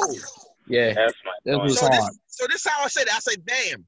Brooklyn. What can Primo possibly come up with? What can he possibly come up with that I- I'm like, because by default, I'm taking this record. Right. I'm taking Brooklyn Zoo. Shame on you when you stepped up to the old dirty bastard. Brooklyn. Zoo. I'm like, I'm like, I'm taking this joint. Right. And then he put Ja Rule the damage and come clean. And I'm like, shit. And this is how I decided to take come clean. I had to strip it down. Like, do I like the beat more? Or do I like ODB on that? ODB made that record go. Yeah. So I had to say, okay, I'm taking that come. Yeah. That the, the, the yeah the cowboy bell on that joint. Yeah. That It's go, it, it feels like go go. It feels like you could you can make a go go joint out. Yeah, yeah, yeah. Hey, Absolutely. so real. Okay. mm-hmm. You can, it's 40 songs that's going on here. I don't need you to listen to every song, real. I, but what you need to do, I need you to do this. When Listen you to get your- listen to that come clean. Boom. All right. boom. Whoo. I That joint think I might comes in. have 16 of that joint tonight. but yeah, that thing. that's- yeah, so I was fine. like, okay. So I took, just for the record, I took come clean. Yeah, For the record. it's a W. It's Yeah. W. For, All right. for- Round 14, he came back again. With yeah, ODB. he had the, yeah, he had the, he, he, they stayed in Brooklyn for the whole time. That whole like two had rounds. to. So he, he dropped the ODB Shimmy Shimmy Y'all versus Big Kick in the Door, and I had to come back to this one. I had to come back to it. I, I don't I don't agree with you on this one though. I, listen, I a can't I part of can't. me don't agree with myself. Kicking oh, the door, waving the full four. All you heard was Papa don't. Don't Biggie. Damn, hey, you know what?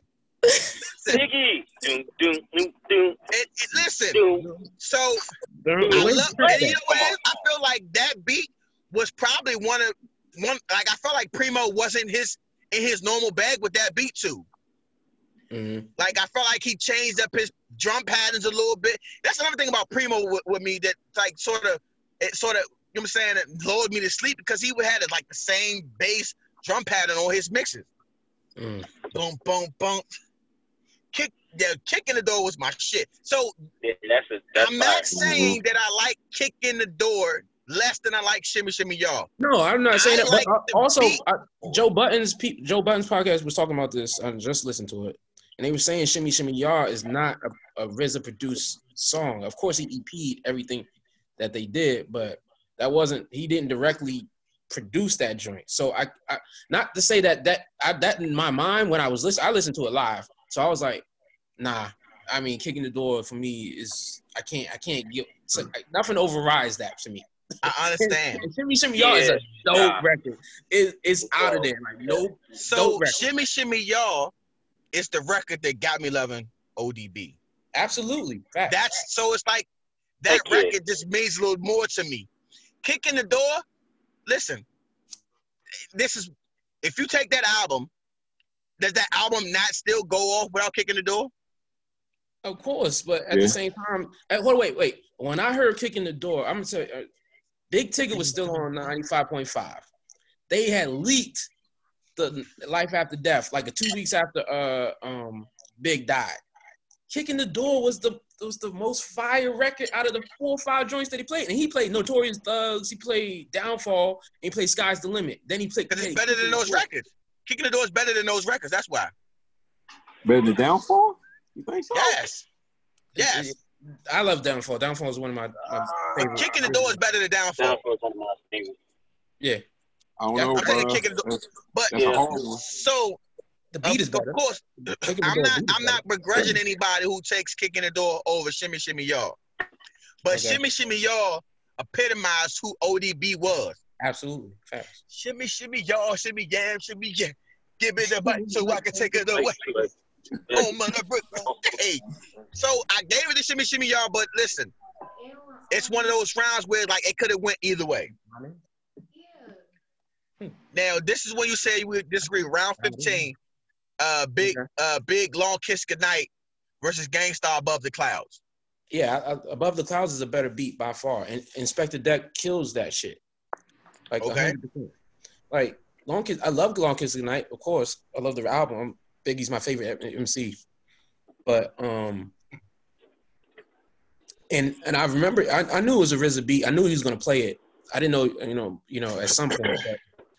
Um, Primo like switched it up on him and hit Above the Clouds, and it's it's such a like a dun, dun, dun. It's it's a, it's just a, a it's a it's a fly, laid back, still dope record.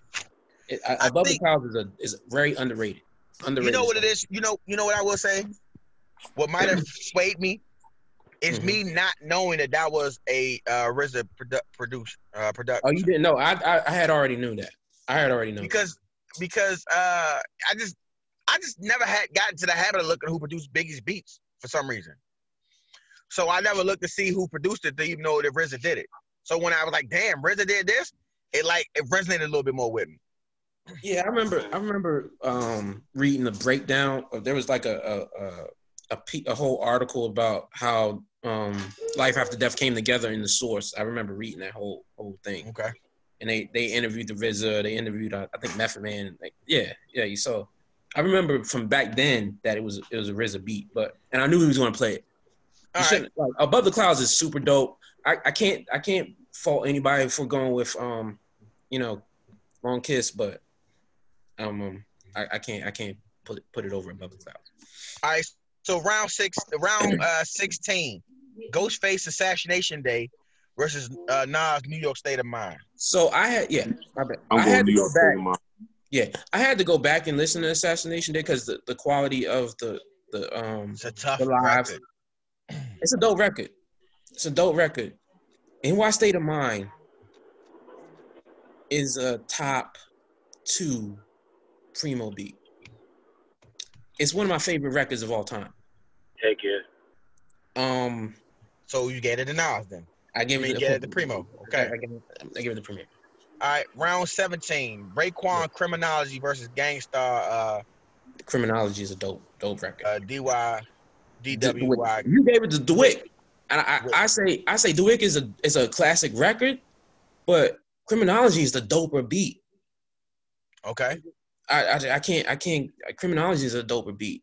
And I think I think because I hadn't heard Criminology before and I know that I liked DWYCK and I like that record, I it. I, I like that one more.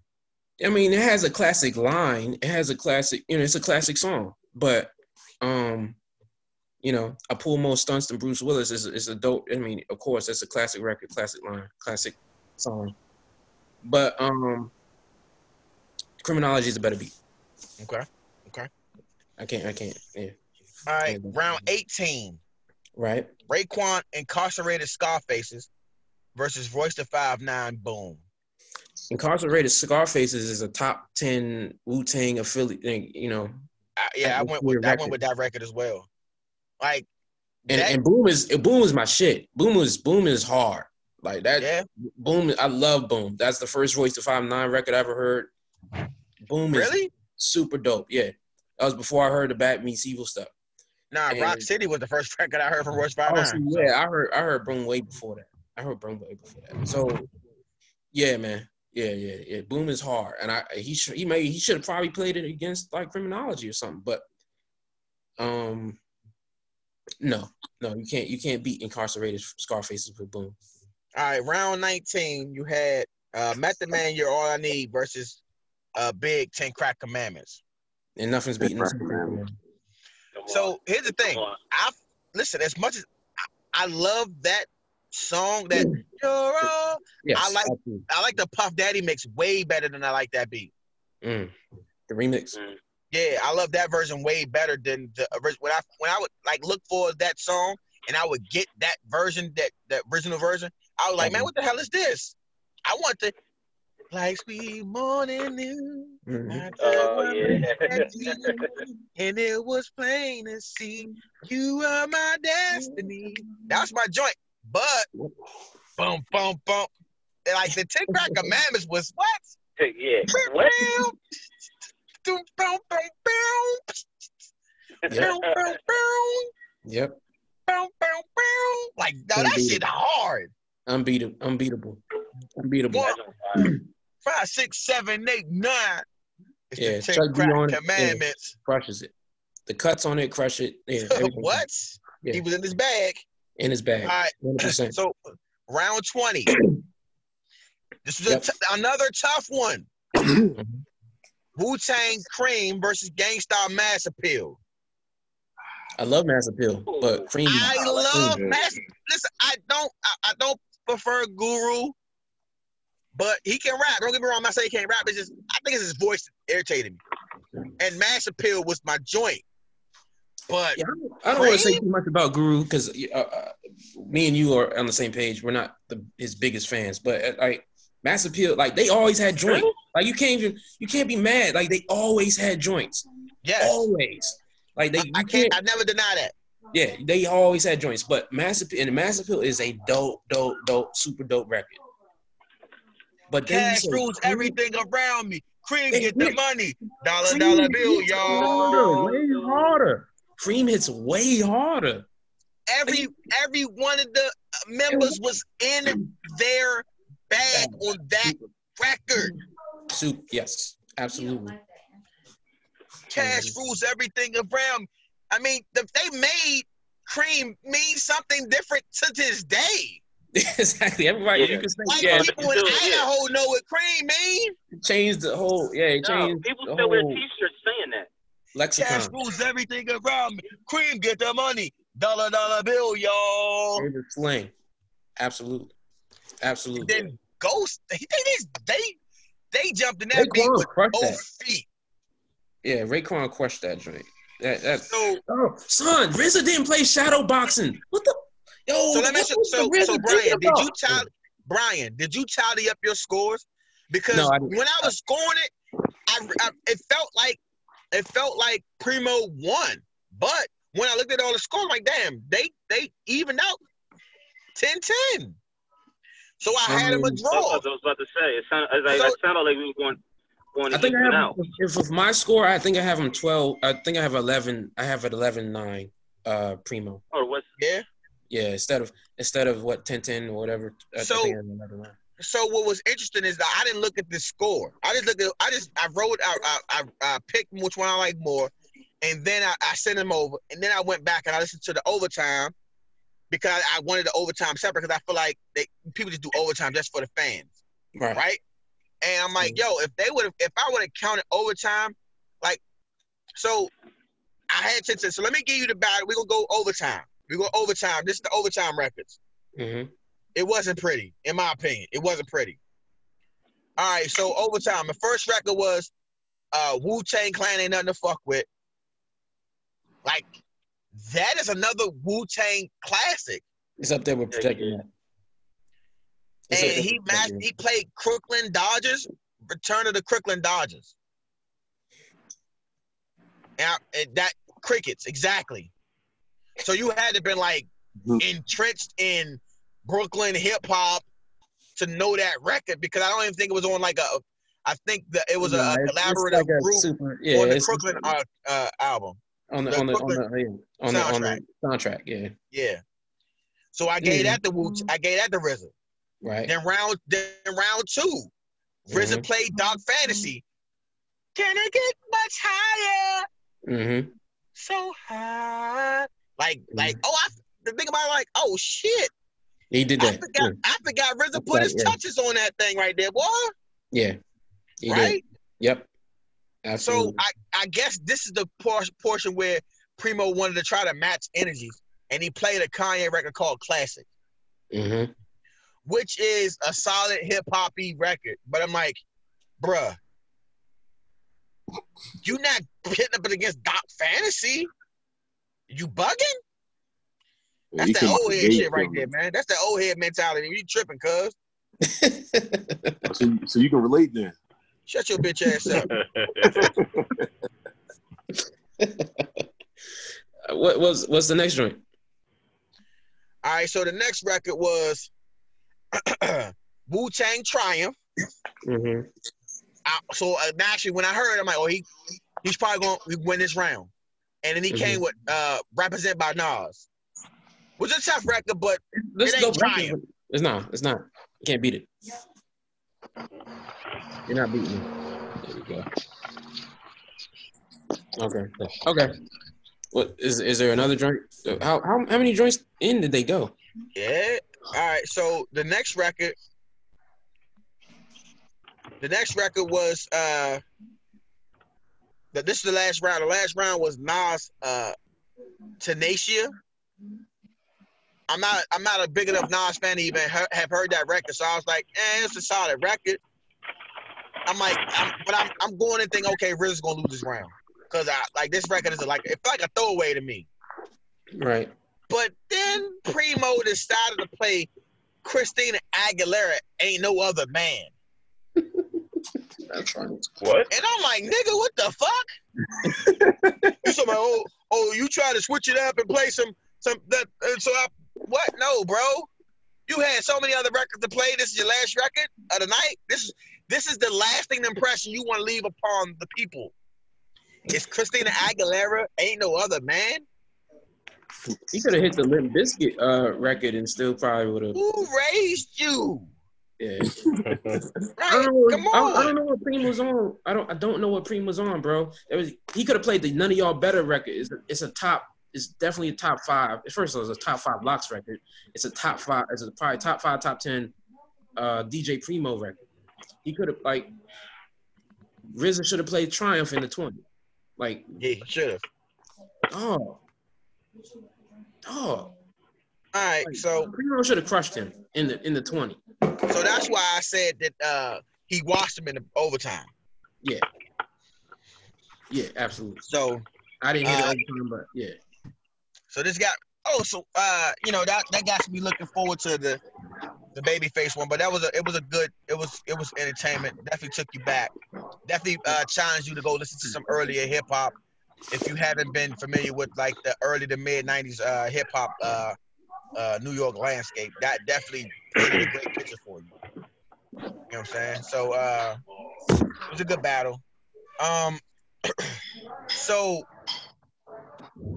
speaking, of, you know, we didn't. So we wanted to talk about. Uh, we mentioned that we are going to talk about the draft, but before we get into the, the uh, draft, right? Right. Have did y'all watch uh, any of the NBA uh, horse competitions? No. No, No. No. No. So It's not. so I watched on, clips here. I seen clips here and there, but I didn't watch it. No. on principle, I thought you know that's a good that's a good idea to give some fans something. The problem I had was like yeah.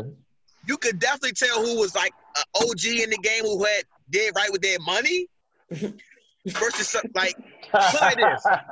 seriously, like uh, like Chris Paul, Paul Pierce, they had like courts. Like they could probably charge Bama to come play games at their court. Like Paul Chris Pierce That's crazy. basketball court been making twenty five million dollars a year for for the last eight years. So I mean, of course, right, and that's cool. Paul. Pierce didn't even make a max. So that's that's what's up. If he if he got if he's on that like That's that, what I took away from it. Like yo, like if you come into the game and you want to be uh, like, oh, I want to be like this player. I want to be like, damn. Once you're in the league, you you establish some type of, you know I'm saying, quality of life. You should be trying to connect with these guys who maybe didn't get the biggest bag all the time, but Mhm. still was able to carve out a great life. Like Mhm. so that was that was one. So the reason I say that is because uh, Chauncey Billups, who had enough, I, you know, I, I love Chauncey Billups, who had a great looking basketball court, went against Trae Young. Trae Young, Trae Young's basketball court. You know when you driving through a nice neighborhood, I did drive. once you get out the hood, you drive to a nice neighborhood, and you see all these uh, basketball courts in the driveway. Mhm. That's what he had. That's what Trae Young's joint looked like. You know, he's still on his rookie deal. He, he, he- he's you know, he's going to get some no, no, guys. no, no. I'm not knocking it because this his areas look way better than what I could afford. Exactly. So I'm not I'm not I'm not saying that to knock Trae Young about his where he's at right now. What I'm saying is it's like I would have preferred the NBA or ESPN who ran this to match not just players but like quality of court. Right. Like Right. Trae Young is playing on a joint who probably the wind blow they got to put fucking sandbags on the back of it, Right. right? Right, so I, would- I don't know what you got a you got a timer on your joint. My bad. I, I ain't gonna interrupt you, but you got a you got a time. You know how long you've been recording? I, I, I wanted to stay under your two hours and all that and make sure you. you Okay. you know I mean?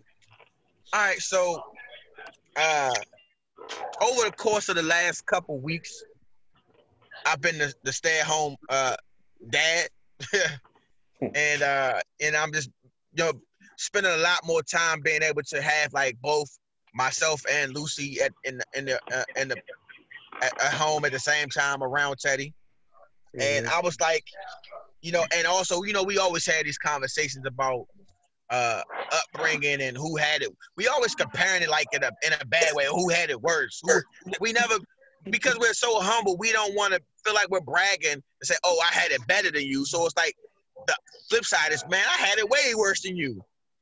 You, yeah, I, you had three pair of socks. I only had two. You know what I'm saying? We we always we always do that. So I'm like, you know what? It's like, and I said to DJ earlier, I'm like, like if I was y'all always got y'all team deflection period. Like y'all, who's the funniest? Oh, I'm not the Yeah, funny. they are, I'm man. not the funny. They Team are. deflection. Shut up. Shut up. Shut up. Down there too, light skinned nigga. Fuck out of here. so so I'm, I'm like, you know, skinned. I'm like, I said to DJ, I said if our if our if our fathers were to like privately listen to our conversations, they would feel like they were being villainized a lot of times. Right.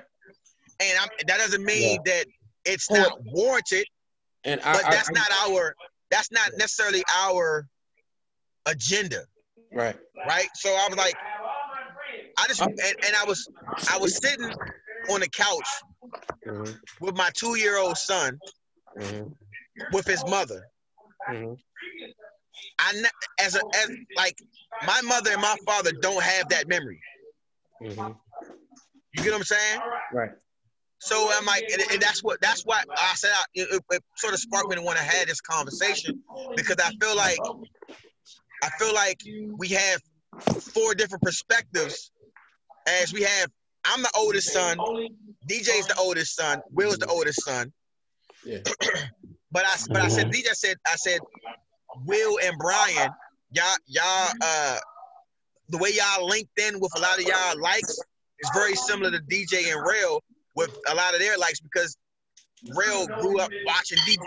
You grew up watching watching Will or watching what he liked. So you sort of had similar interests, right? Mm-hmm. But one thing DJ said a couple days ago is like comparing his dad as the 30 year old dad raising him and his brother versus watching him as a grandfather with his with his son. It's like two completely different dudes. And I said, well, DJ, you probably got three different versions because as the oldest, you probably had it hard as hell. Then you got to see your dad with Rell, where it's like he didn't necessarily have the same gloves on. Mhm. He had gloves, it's not the same one. And now it's like a whole different pops that he deals with now. Right. You all had the same thing with Will. You had your father has enough has a uh, and you had another a sister from him, right? Yeah. yeah. Well, they, they yeah, he raised the younger uh, uh, our our sister. Yeah. They, they, were- they Right, but but he We had weren't, we he, weren't. Yeah. but he had Aaron after you though, Brian. Yeah, yeah. So Brian is the Yeah. middle child. Yeah. Well, he's 13 years. Like I, I was raised as the youngest the whole time. So Okay. so like like he I was 13 when um Aaron came, and we, we weren't raised in the same house. So it's kind of it's, it's a little different. So how so how long were out of curiosity, how long was your mother and your father together while in the same under the same roof? All right, so um, my dad left out or had to leave at like 11. He came back for a few months. Then we heard about Aaron, and then Who got you the know, background? Yeah, I don't know what the background. I think that's I think that's real, bro. Ain't me.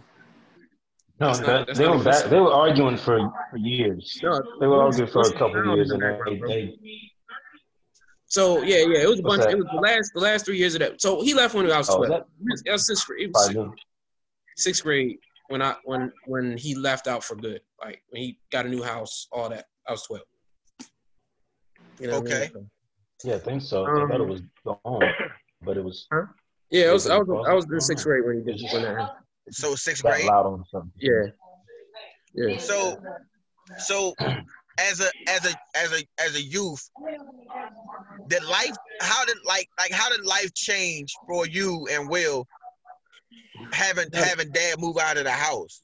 All right, so I'm gonna say this because uh, I, I have these conversations uh, whenever I bring up my father. Um, my, my my girl is in the room now because I'm.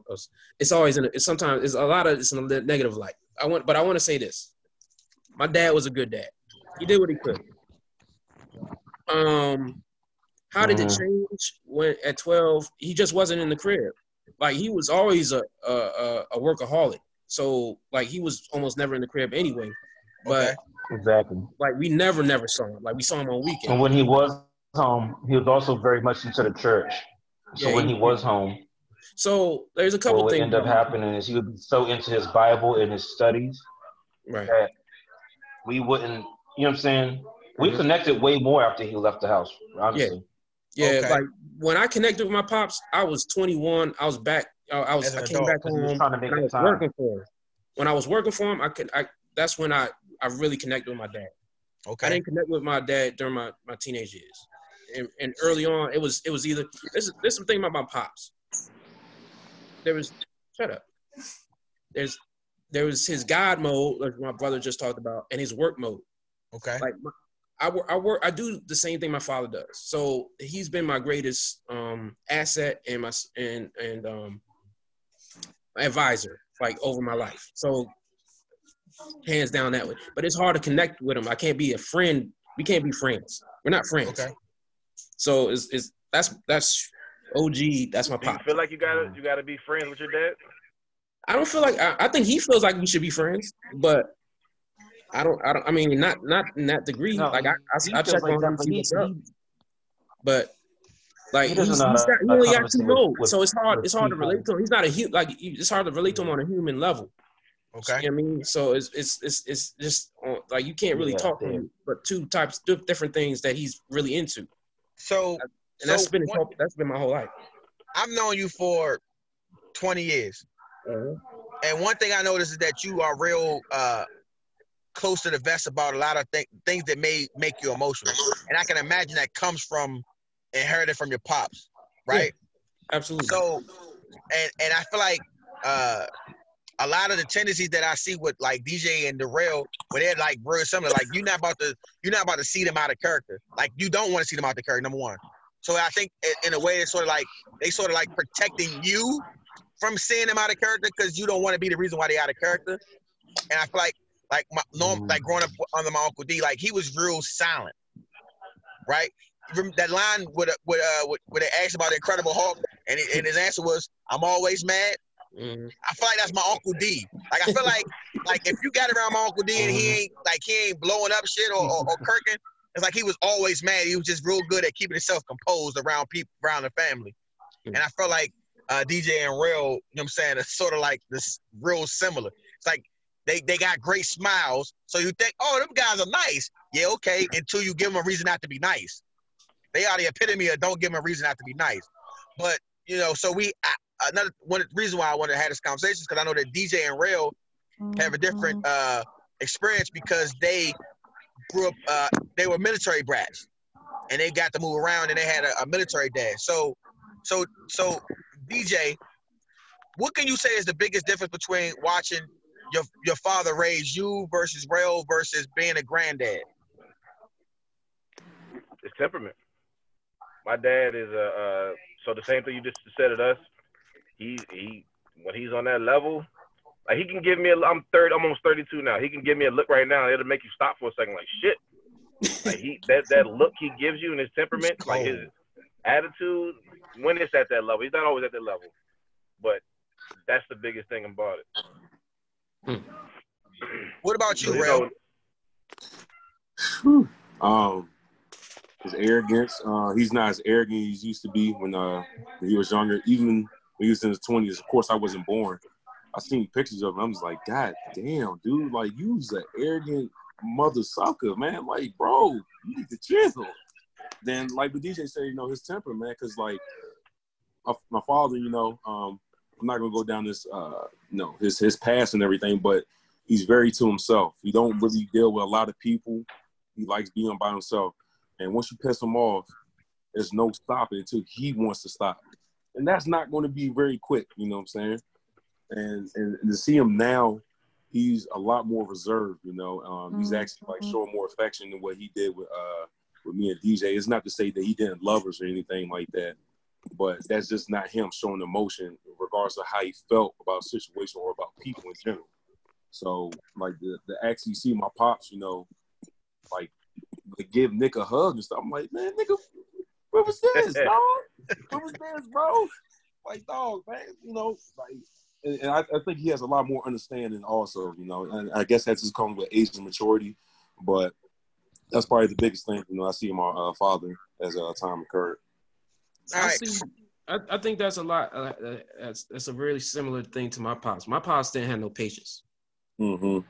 so it was it was either like get on his level, or you're going you're gonna hear about it. Mm-hmm. I think a lot of what they dealt with. It's like like like he expected you to already like Already without the, the teaching aspect. yeah. Like you, he wants you to grasp it to just know. off That's the that strength. military thing, though. Right. Yeah, and he's in the military. Yeah, That's like that military thing. You should know exactly what he's talking about. Yeah. Mm-hmm. So like the difference I seen between Yeah, so what me- happened is like me and my like the way I don't know like we only three years apart. So the way they treated, I, I had to tag along my brother. So I got things that my brother probably didn't get when I we were the exact same age. But between me and my, Mhm. my little bro, my little bro got protected a lot by his moms, and he got like he. I think my pops felt real guilty about having him. Like in general. So he got a lot more. Uh, he he got a lot more things. He probably didn't get a lot more time, but he got a lot more things. You know what I mean? So it's, it's Okay. different. But he was always So- angry. so it's, it's, it's you know. So this is this is one of the reasons why I found I find these conversations important. I mean, among uh, you know what I'm saying, aside from being interesting, it's important because I represent the the stereotypical black home where it's like my mom and my dad uh, split up when I was six months. So my dad and my I never had the experience of my dad and my mother. You know, I never I never got to see any like love. I didn't get I didn't get to study my dad and see how like a household is supposed to be and how how like leadership was supposed to be. And I feel like as a as a as a man in a my first in my in my deepest committed relationship with with uh with Lucy and and raising my son, I feel like I have these hurdles that I have to jump over and and and I and I, sometimes I, I sort of like I don't want to say I it's not a uh I don't want to say I oppose her, but it's like my thing is like, yo, you really don't completely understand how much of a lack of these things were in my life compa- compared to what you experienced for you to expect me to just like gravitate towards these type of things. Like like outside of a family dinner at I'm saying on Sundays we didn't eat as a family because I didn't I didn't there wasn't a family to eat with you know? There, there wasn't my mother didn't have the money to for us to go and experience eating in restaurants and and and doing a lot of things that families do because now don't me listen so when my mother separated from my father uh my eventual stepfather at the time tony was there like as far as being the man of the house but i think his first of all when my father found out about uh tony he rode up on him and beat his ass. So they didn't have a they didn't have one of those you know good relationships. My father is is, is a very uh composed person. So after he got his licks off i guess they were able to you know be present for the handoff whenever my pops came and picked me up if that was ever the case. But as far as like they was never gonna be on some kumbaya. And i feel like because i was like i'm such a brooks and i'm such a stephens it's like a lot of me is like a lot of you know what i'm saying my dad i feel like a part of tony was reluctant to like really try to bond with me. So i don't recall a lot of moments where where tony tried bonding with me so i didn't have a a a male figure like constantly trying to bond with me you know because i feel like he just didn't want to waste his time because it would have been like a wasted effort because like i i didn't know any better so i i glorified my dad regardless of how good or bad of a a, a dad he was actually being. Uh, I just I, that was like you couldn't tell me nothing bad about my pops because you know Tyrone loved my dad. Like everybody loved my dad. So anytime I'm around anybody and they talk about my father, they all speak great about him, right? So the only person that would or could speak bad about him was my mother. But thankfully, my mother wasn't one of those. Uh, she didn't bash my father at all. Like my mother never came out of the mouth and said anything negative about my father. And I think part of it was because she knew how I felt about him, and so she didn't want to waste her time fighting the uphill battle of being the bad guy, saying truthful, but you know what I'm saying, uh, scathing remarks about my dad. Yeah, so that, Um, I think that's the difference between me and me and uh me and Will's versus your uh experience with our father. It's like like my mom's of course he she didn't say nothing bad about him either until we like we got grown and he's crazy. Yeah, he's crazy. Like we see like when when when he wasn't Superman no more and we we got to see, you know what I mean, like all the, you know what I mean, all everything, all the cracks in the armor. And we we could speak on it. My mom would say Mm. things, you know what I mean, but she wasn't on it like, oh, you're you know, your dad's this, your dad's that in Yeah. front of us. So I think That says a lot about the mothers, though, bro. Yeah, I think that's Yeah. one thing we all had in common where our mothers sort of wanted to wait until we saw things for ourselves before they like, mm, yeah, that's right. You got you, you Yeah. not mistaken. That's your that, that's how your daddy is. Mhm. That Yeah. motherfucker be tripping. Mhm. Yeah. Yeah, bro. And none of Rell might, Rell might not remember all of it. Yeah, yeah. He said, but- bro. He said, I might now what? Said Rell night might not remember every. So I remember I'm older than Rell. I'm four years older than him. So it's things that I remember that he probably saw somewhere down the road, but I think it's a lot of shit that I saw that he didn't get a chance to see. And um, you know, I can't you can't Yeah. take you can't substitute that your mm-hmm. father being there or being a part because my dad definitely went to all our football games, took us mm-hmm. fishing, uh, you know, that type of thing. But the thing the thing that I just realized I, t- I text Rell this like probably a couple weeks ago, a month ago. I, time time is messed up with me right now. I don't know what today is. Right. But I texted him, I was like, bro, I, mm-hmm. I, I don't think I ever heard my pop say I love you or nothing like that. Or I'm, I think the one time I heard him say I'm proud of you is when he told Darrell. And I'm not I'm the big brother, so I don't it doesn't affect me. It's just I'm glad he says that to my child or my brother. So that's the that's the role that I, I take on with it. You know, and it's funny you say that because I feel like my dad, like, by the time I got to be like 20, my dad would like periodically tell me how he's proud of me. And I feel like, and I, I've always felt like I don't like when people tell me they're proud of me because I don't feel like I've really accomplished anything. Like, to We- be honest with you, I, I feel like I'm just doing what I'm supposed to do. Like, like I didn't, I didn't graduate co- uh, high school with a, a 4.0. I didn't, was it, I wasn't a valedictorian. change now? What, what, what, What, well, what's going on in America and, and not being locked up and stupid shit like that? So, so That's I something to be proud I, of. I, I listen. I'm not saying that that's like I feel like we shouldn't have to be proud of that as black people. We shouldn't have to be proud of not of, of surviving because me that's just surviving as a black man from the hood. I'm not locked up. I didn't kill nobody. I haven't gotten shot. You know what I'm saying? I don't I don't have no crazy wildness going on in my life. And I have a job that I can be proud of. Like, yo, I got an honest, I make an honest living and I can, you know I'm saying, occasionally help people out. You know what I'm saying? But so I feel like part of my dad telling me he's proud of me is because he looks at it from like he looks at it from a like I like I feel like my dad failed me. Well, let me like I feel like my dad feels like he failed me because he wasn't there. He wasn't able to give me he he he the way that he's brought me into this world, the way that he brought me into this world, I was playing with a, I was playing with you know what I'm saying a bunch of hearts in my spades game. Yeah, you you you was And- held and any- I had a bunch of I had a bunch of hearts and diamonds, and I was able to get my books off. So I feel like that's why he's proud of me. Like, yo, my son shouldn't be where he is. My son shouldn't be able to do what he's doing and be the person that he is.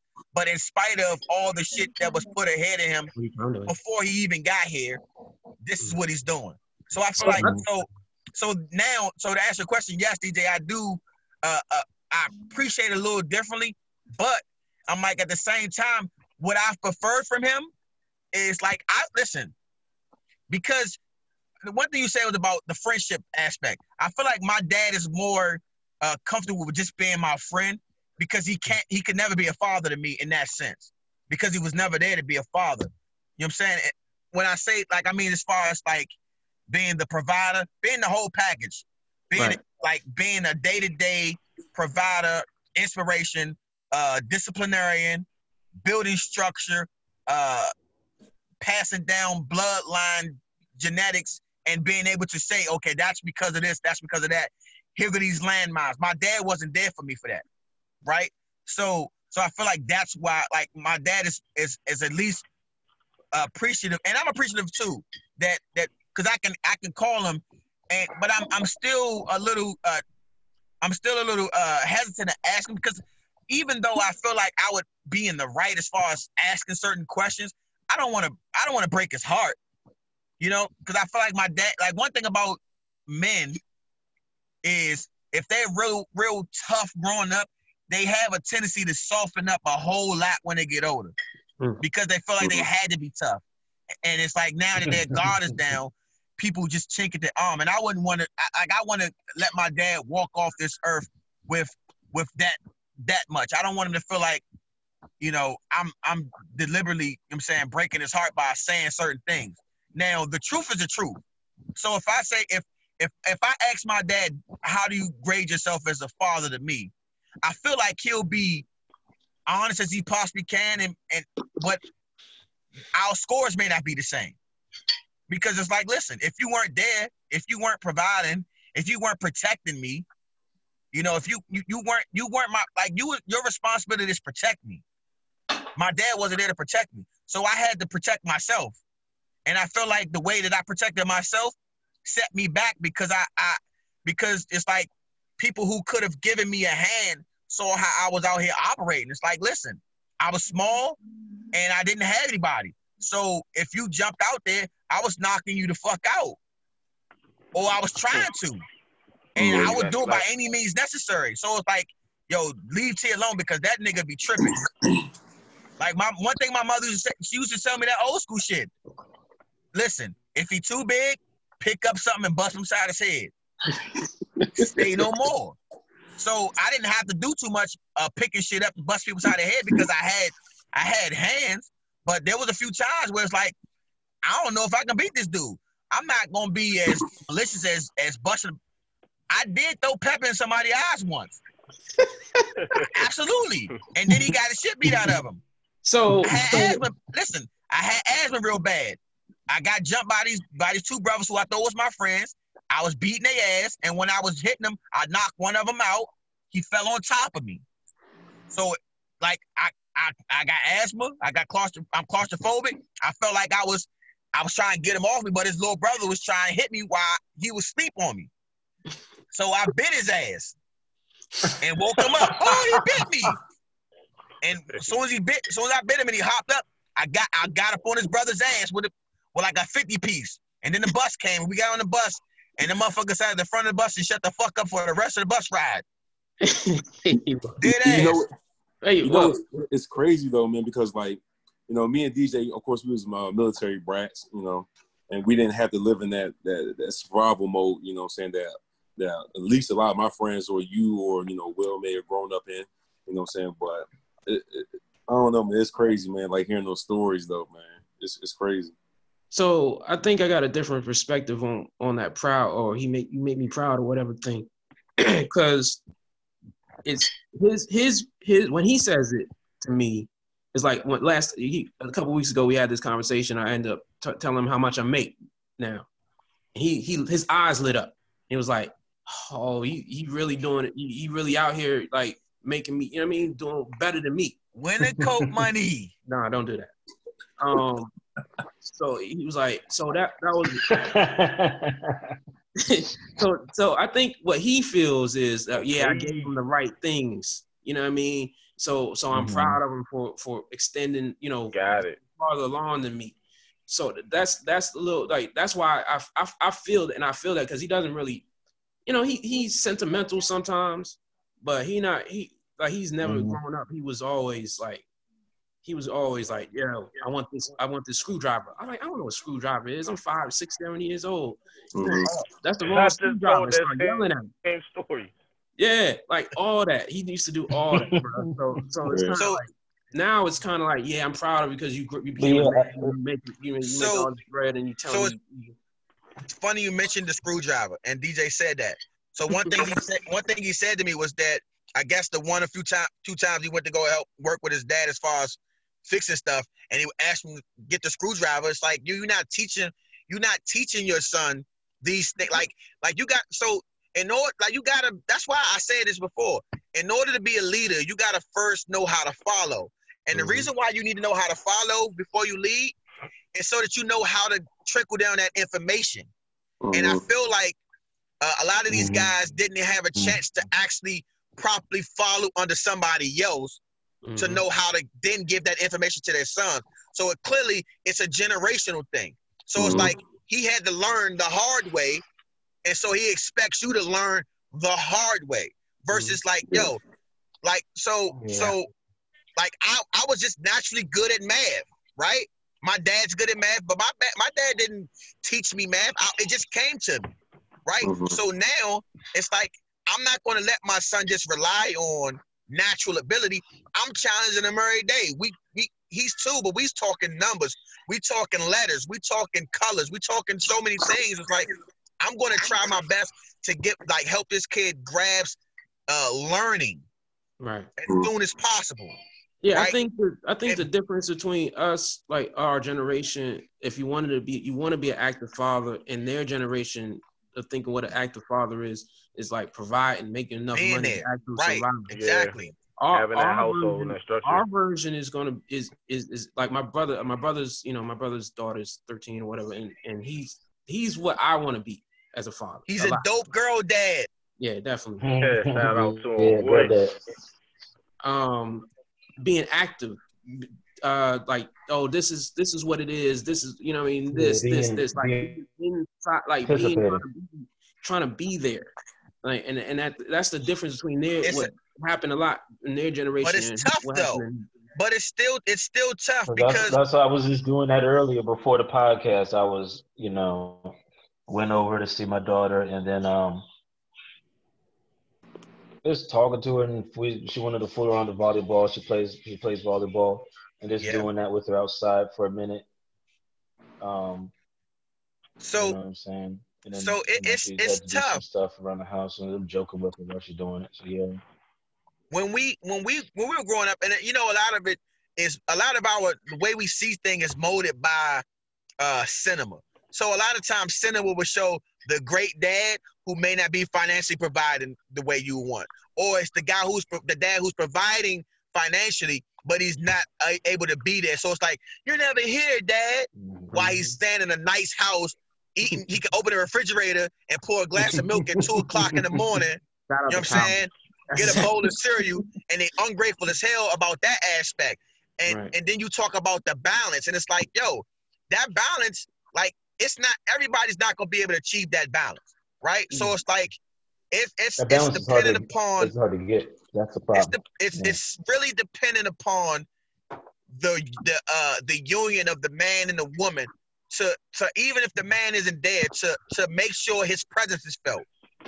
And and a and and it's the like because we as in this in my industry I'm I'm working sixty hours a week. I I don't get to see my son like during the daylight times with his mother and be able to interact all the time. And the days that I get off like I'm so I gotta remember that I'm used to not having the family unit. So I don't have my my instincts aren't let me go and be with my family like in that setting. It's like when I can't, okay, I will. Mhm. Whereas Lucy is like she's constantly Mhm. craving it because she's used to it. Versus so the energies are different. She's craving it because she's used to it. And and it's like where it's like my energy should be more so, okay, let me go and, and rectify a past ill of this Brooks lineage, right? And it's it is hard because because I'm like, yo, I still have to maintain a, a, a frame of mind to where I can go out and do what I got to do, right? But uh, to to reel it back to our fathers, like my my dad is the funny thing is my dad is one of those guys where it's like he would want family. He's one of those guys who spearheads a lot of family events. Oh, we gonna play this, we gonna do that. When he when he got around to it, like he would do a lot of. ta- my dad would do a lot of talking about. Oh, I want to do this, I want to do that, and he just wasn't really great on the execution part of it. Where it's like he's he's he's an idea guy, but he's like he's the guy in the company who needed somebody who can be the technician of the ideas, and that's where the woman comes into play Mhm. that's why you got to have a great partnership because it's like just because I'm I have a great idea don't mean I know how to execute it. Don't mean I know what it take to put it together. I can say all day long, damn, I want to eat some spaghetti tonight. But if I don't know how to make spaghetti, then we ain't eating spaghetti. Right? So you need somebody who knows how to make the goddamn spaghetti. So everybody's like, damn, Mhm. spaghetti was a good idea tonight. Yeah, thanks, Dad, for thinking about spaghetti. Thanks, Mom, for knowing how to make spaghetti. But also, thanks, Dad, for going out and, and, and making that money so you can get that ground beef and those noodles and the water running and the gas working. You know what I'm saying? So it's like, like it takes the whole team. And Yeah, so, so, so, and the thing about it is, like, I feel like my dad comes from a like, cause, uh, uh, DJ and Darrell's mom, she's really like, she's big on events, and they they both have that energy. The difference is, because she's been like that, she's played that role so long. It's like second nature to her to to plan and coordinate all those type of things. So she can do both, and that's what happens with the women in the family. A lot of times, it's like like they know they are more adept to making this shit happen because it's like that was their role. You know what I'm saying? And they grew up, they had that experience because the mother is always in the home. So they grew up under the mother who showed them how to make a home, who showed you how to clothe your kids and, and budget out, you know what I'm saying, school supplies and school clothes and school shoes and and and stuff like that. Whereas whereas a mother would know, okay, my kids need to go to sleep right now because if they don't if they don't get get enough sleep, then they gonna take forever getting up. Fathers, we want you to go to sleep because if you up when I get home, you gonna annoy the shit out of me. take your bad ass to sleep. Why the hell these kids still up? Right? Our motivations is different. So I, it's it's a, it's a bunch of parallels between uh, DJ and Rell and me and um my brother because their pop their pops is was in the air in the army right Mm-hmm. Yeah, army. ours was in the air force um but y'all y'all was my brother got was born a couple years before he got out but I was born right bef- right right right before he got out so I never saw that life but Hmm. discipline and there's there's a couple things they saw a lot more racism than we did like i can i can see how it molded them. It, Right. it, it, it- the racism molded them. Like it's it was it's a lot different like if you running Yeah, from yeah. people that gonna lynch you. You know what i mean? Yeah. like it's, it's it's a different childhood than we had. You know what i mean? We grew up around black people. He grew up like there was black people but it wasn't it, it, it's not like how we grew up. And it's not saying it's it's it's, it's you know all the way right right now but oh back when we was growing up. But it like like he had to be the best. Like and he, they even screwed him out of being the best. Like my pops was um my pops did hvac like he went to school in the air force. And he was supposed to be top of his class but they they gave like they made him a point below. You know stuff like that would always happen to him. So racism molded my pops as well. It's not, and it's not the same as racism molded me. Like i understand it but it's not the same. I was never i, I wasn't in school getting called a nigger you know what i mean? I wasn't in Yeah. school like getting left back and all that you know what i mean? So it's it's it's a it's, it's you see a lot of like a lot of the there, there could, there's anger there's impatience about how we grew up versus how they grew up you know what i mean?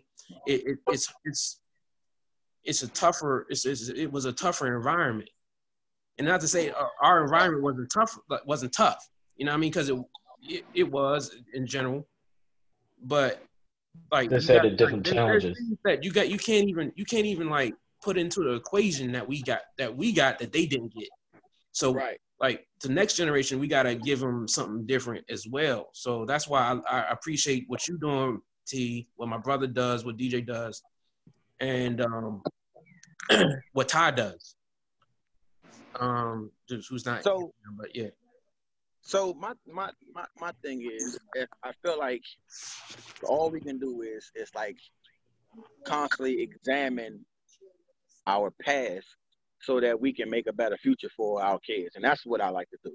I like to, and that's why I, I, I would be honest with you. I initially wanted to have this conversation with my actual, like with my cousins from my, with my, uh, from my, my mother's side because they they are all fathers, and I wanted to have a father's conversation, but I felt like that wasn't deep enough because we're it's it's we got to go to the root, and I felt like that was more important. That's why I wanted to have this conversation with you.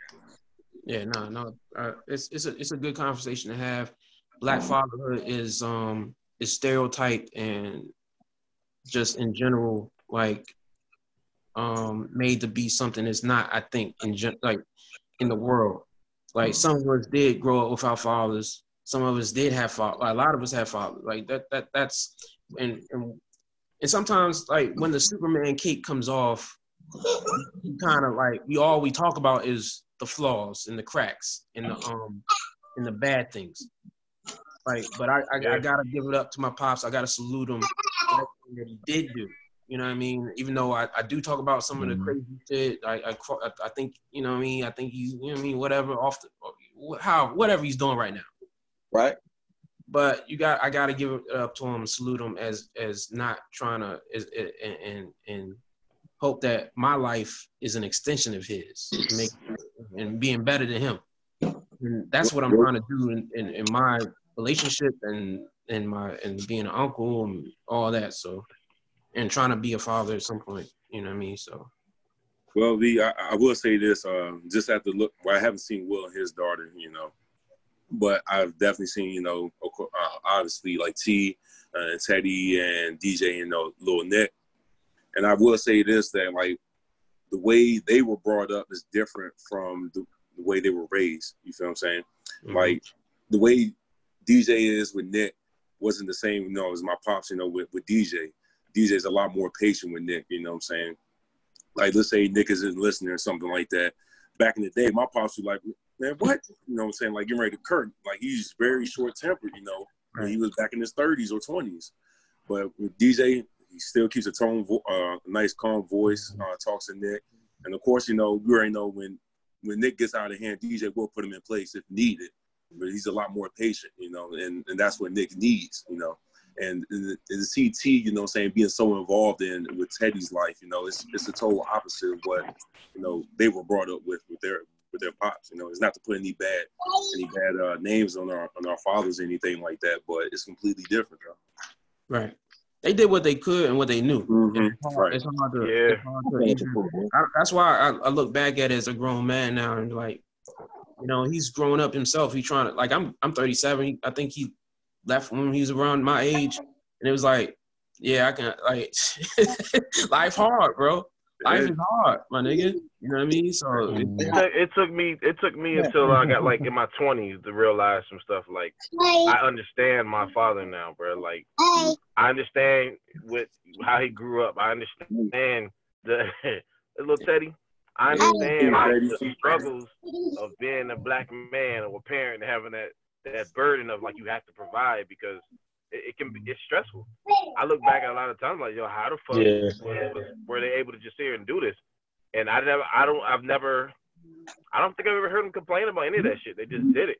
Like they might have had their own conversations privately, but I've never heard any of it. Right. So it's just, for me, it's about taking that and trying to uh, implement that with my son, but had an understanding like people learn and process things differently. So my son, with with uh, his sensory process, and I have to try to understand that and then be a little bit more patient and and you know get an understanding of how he learns, so we can all right now this is how we're gonna do it.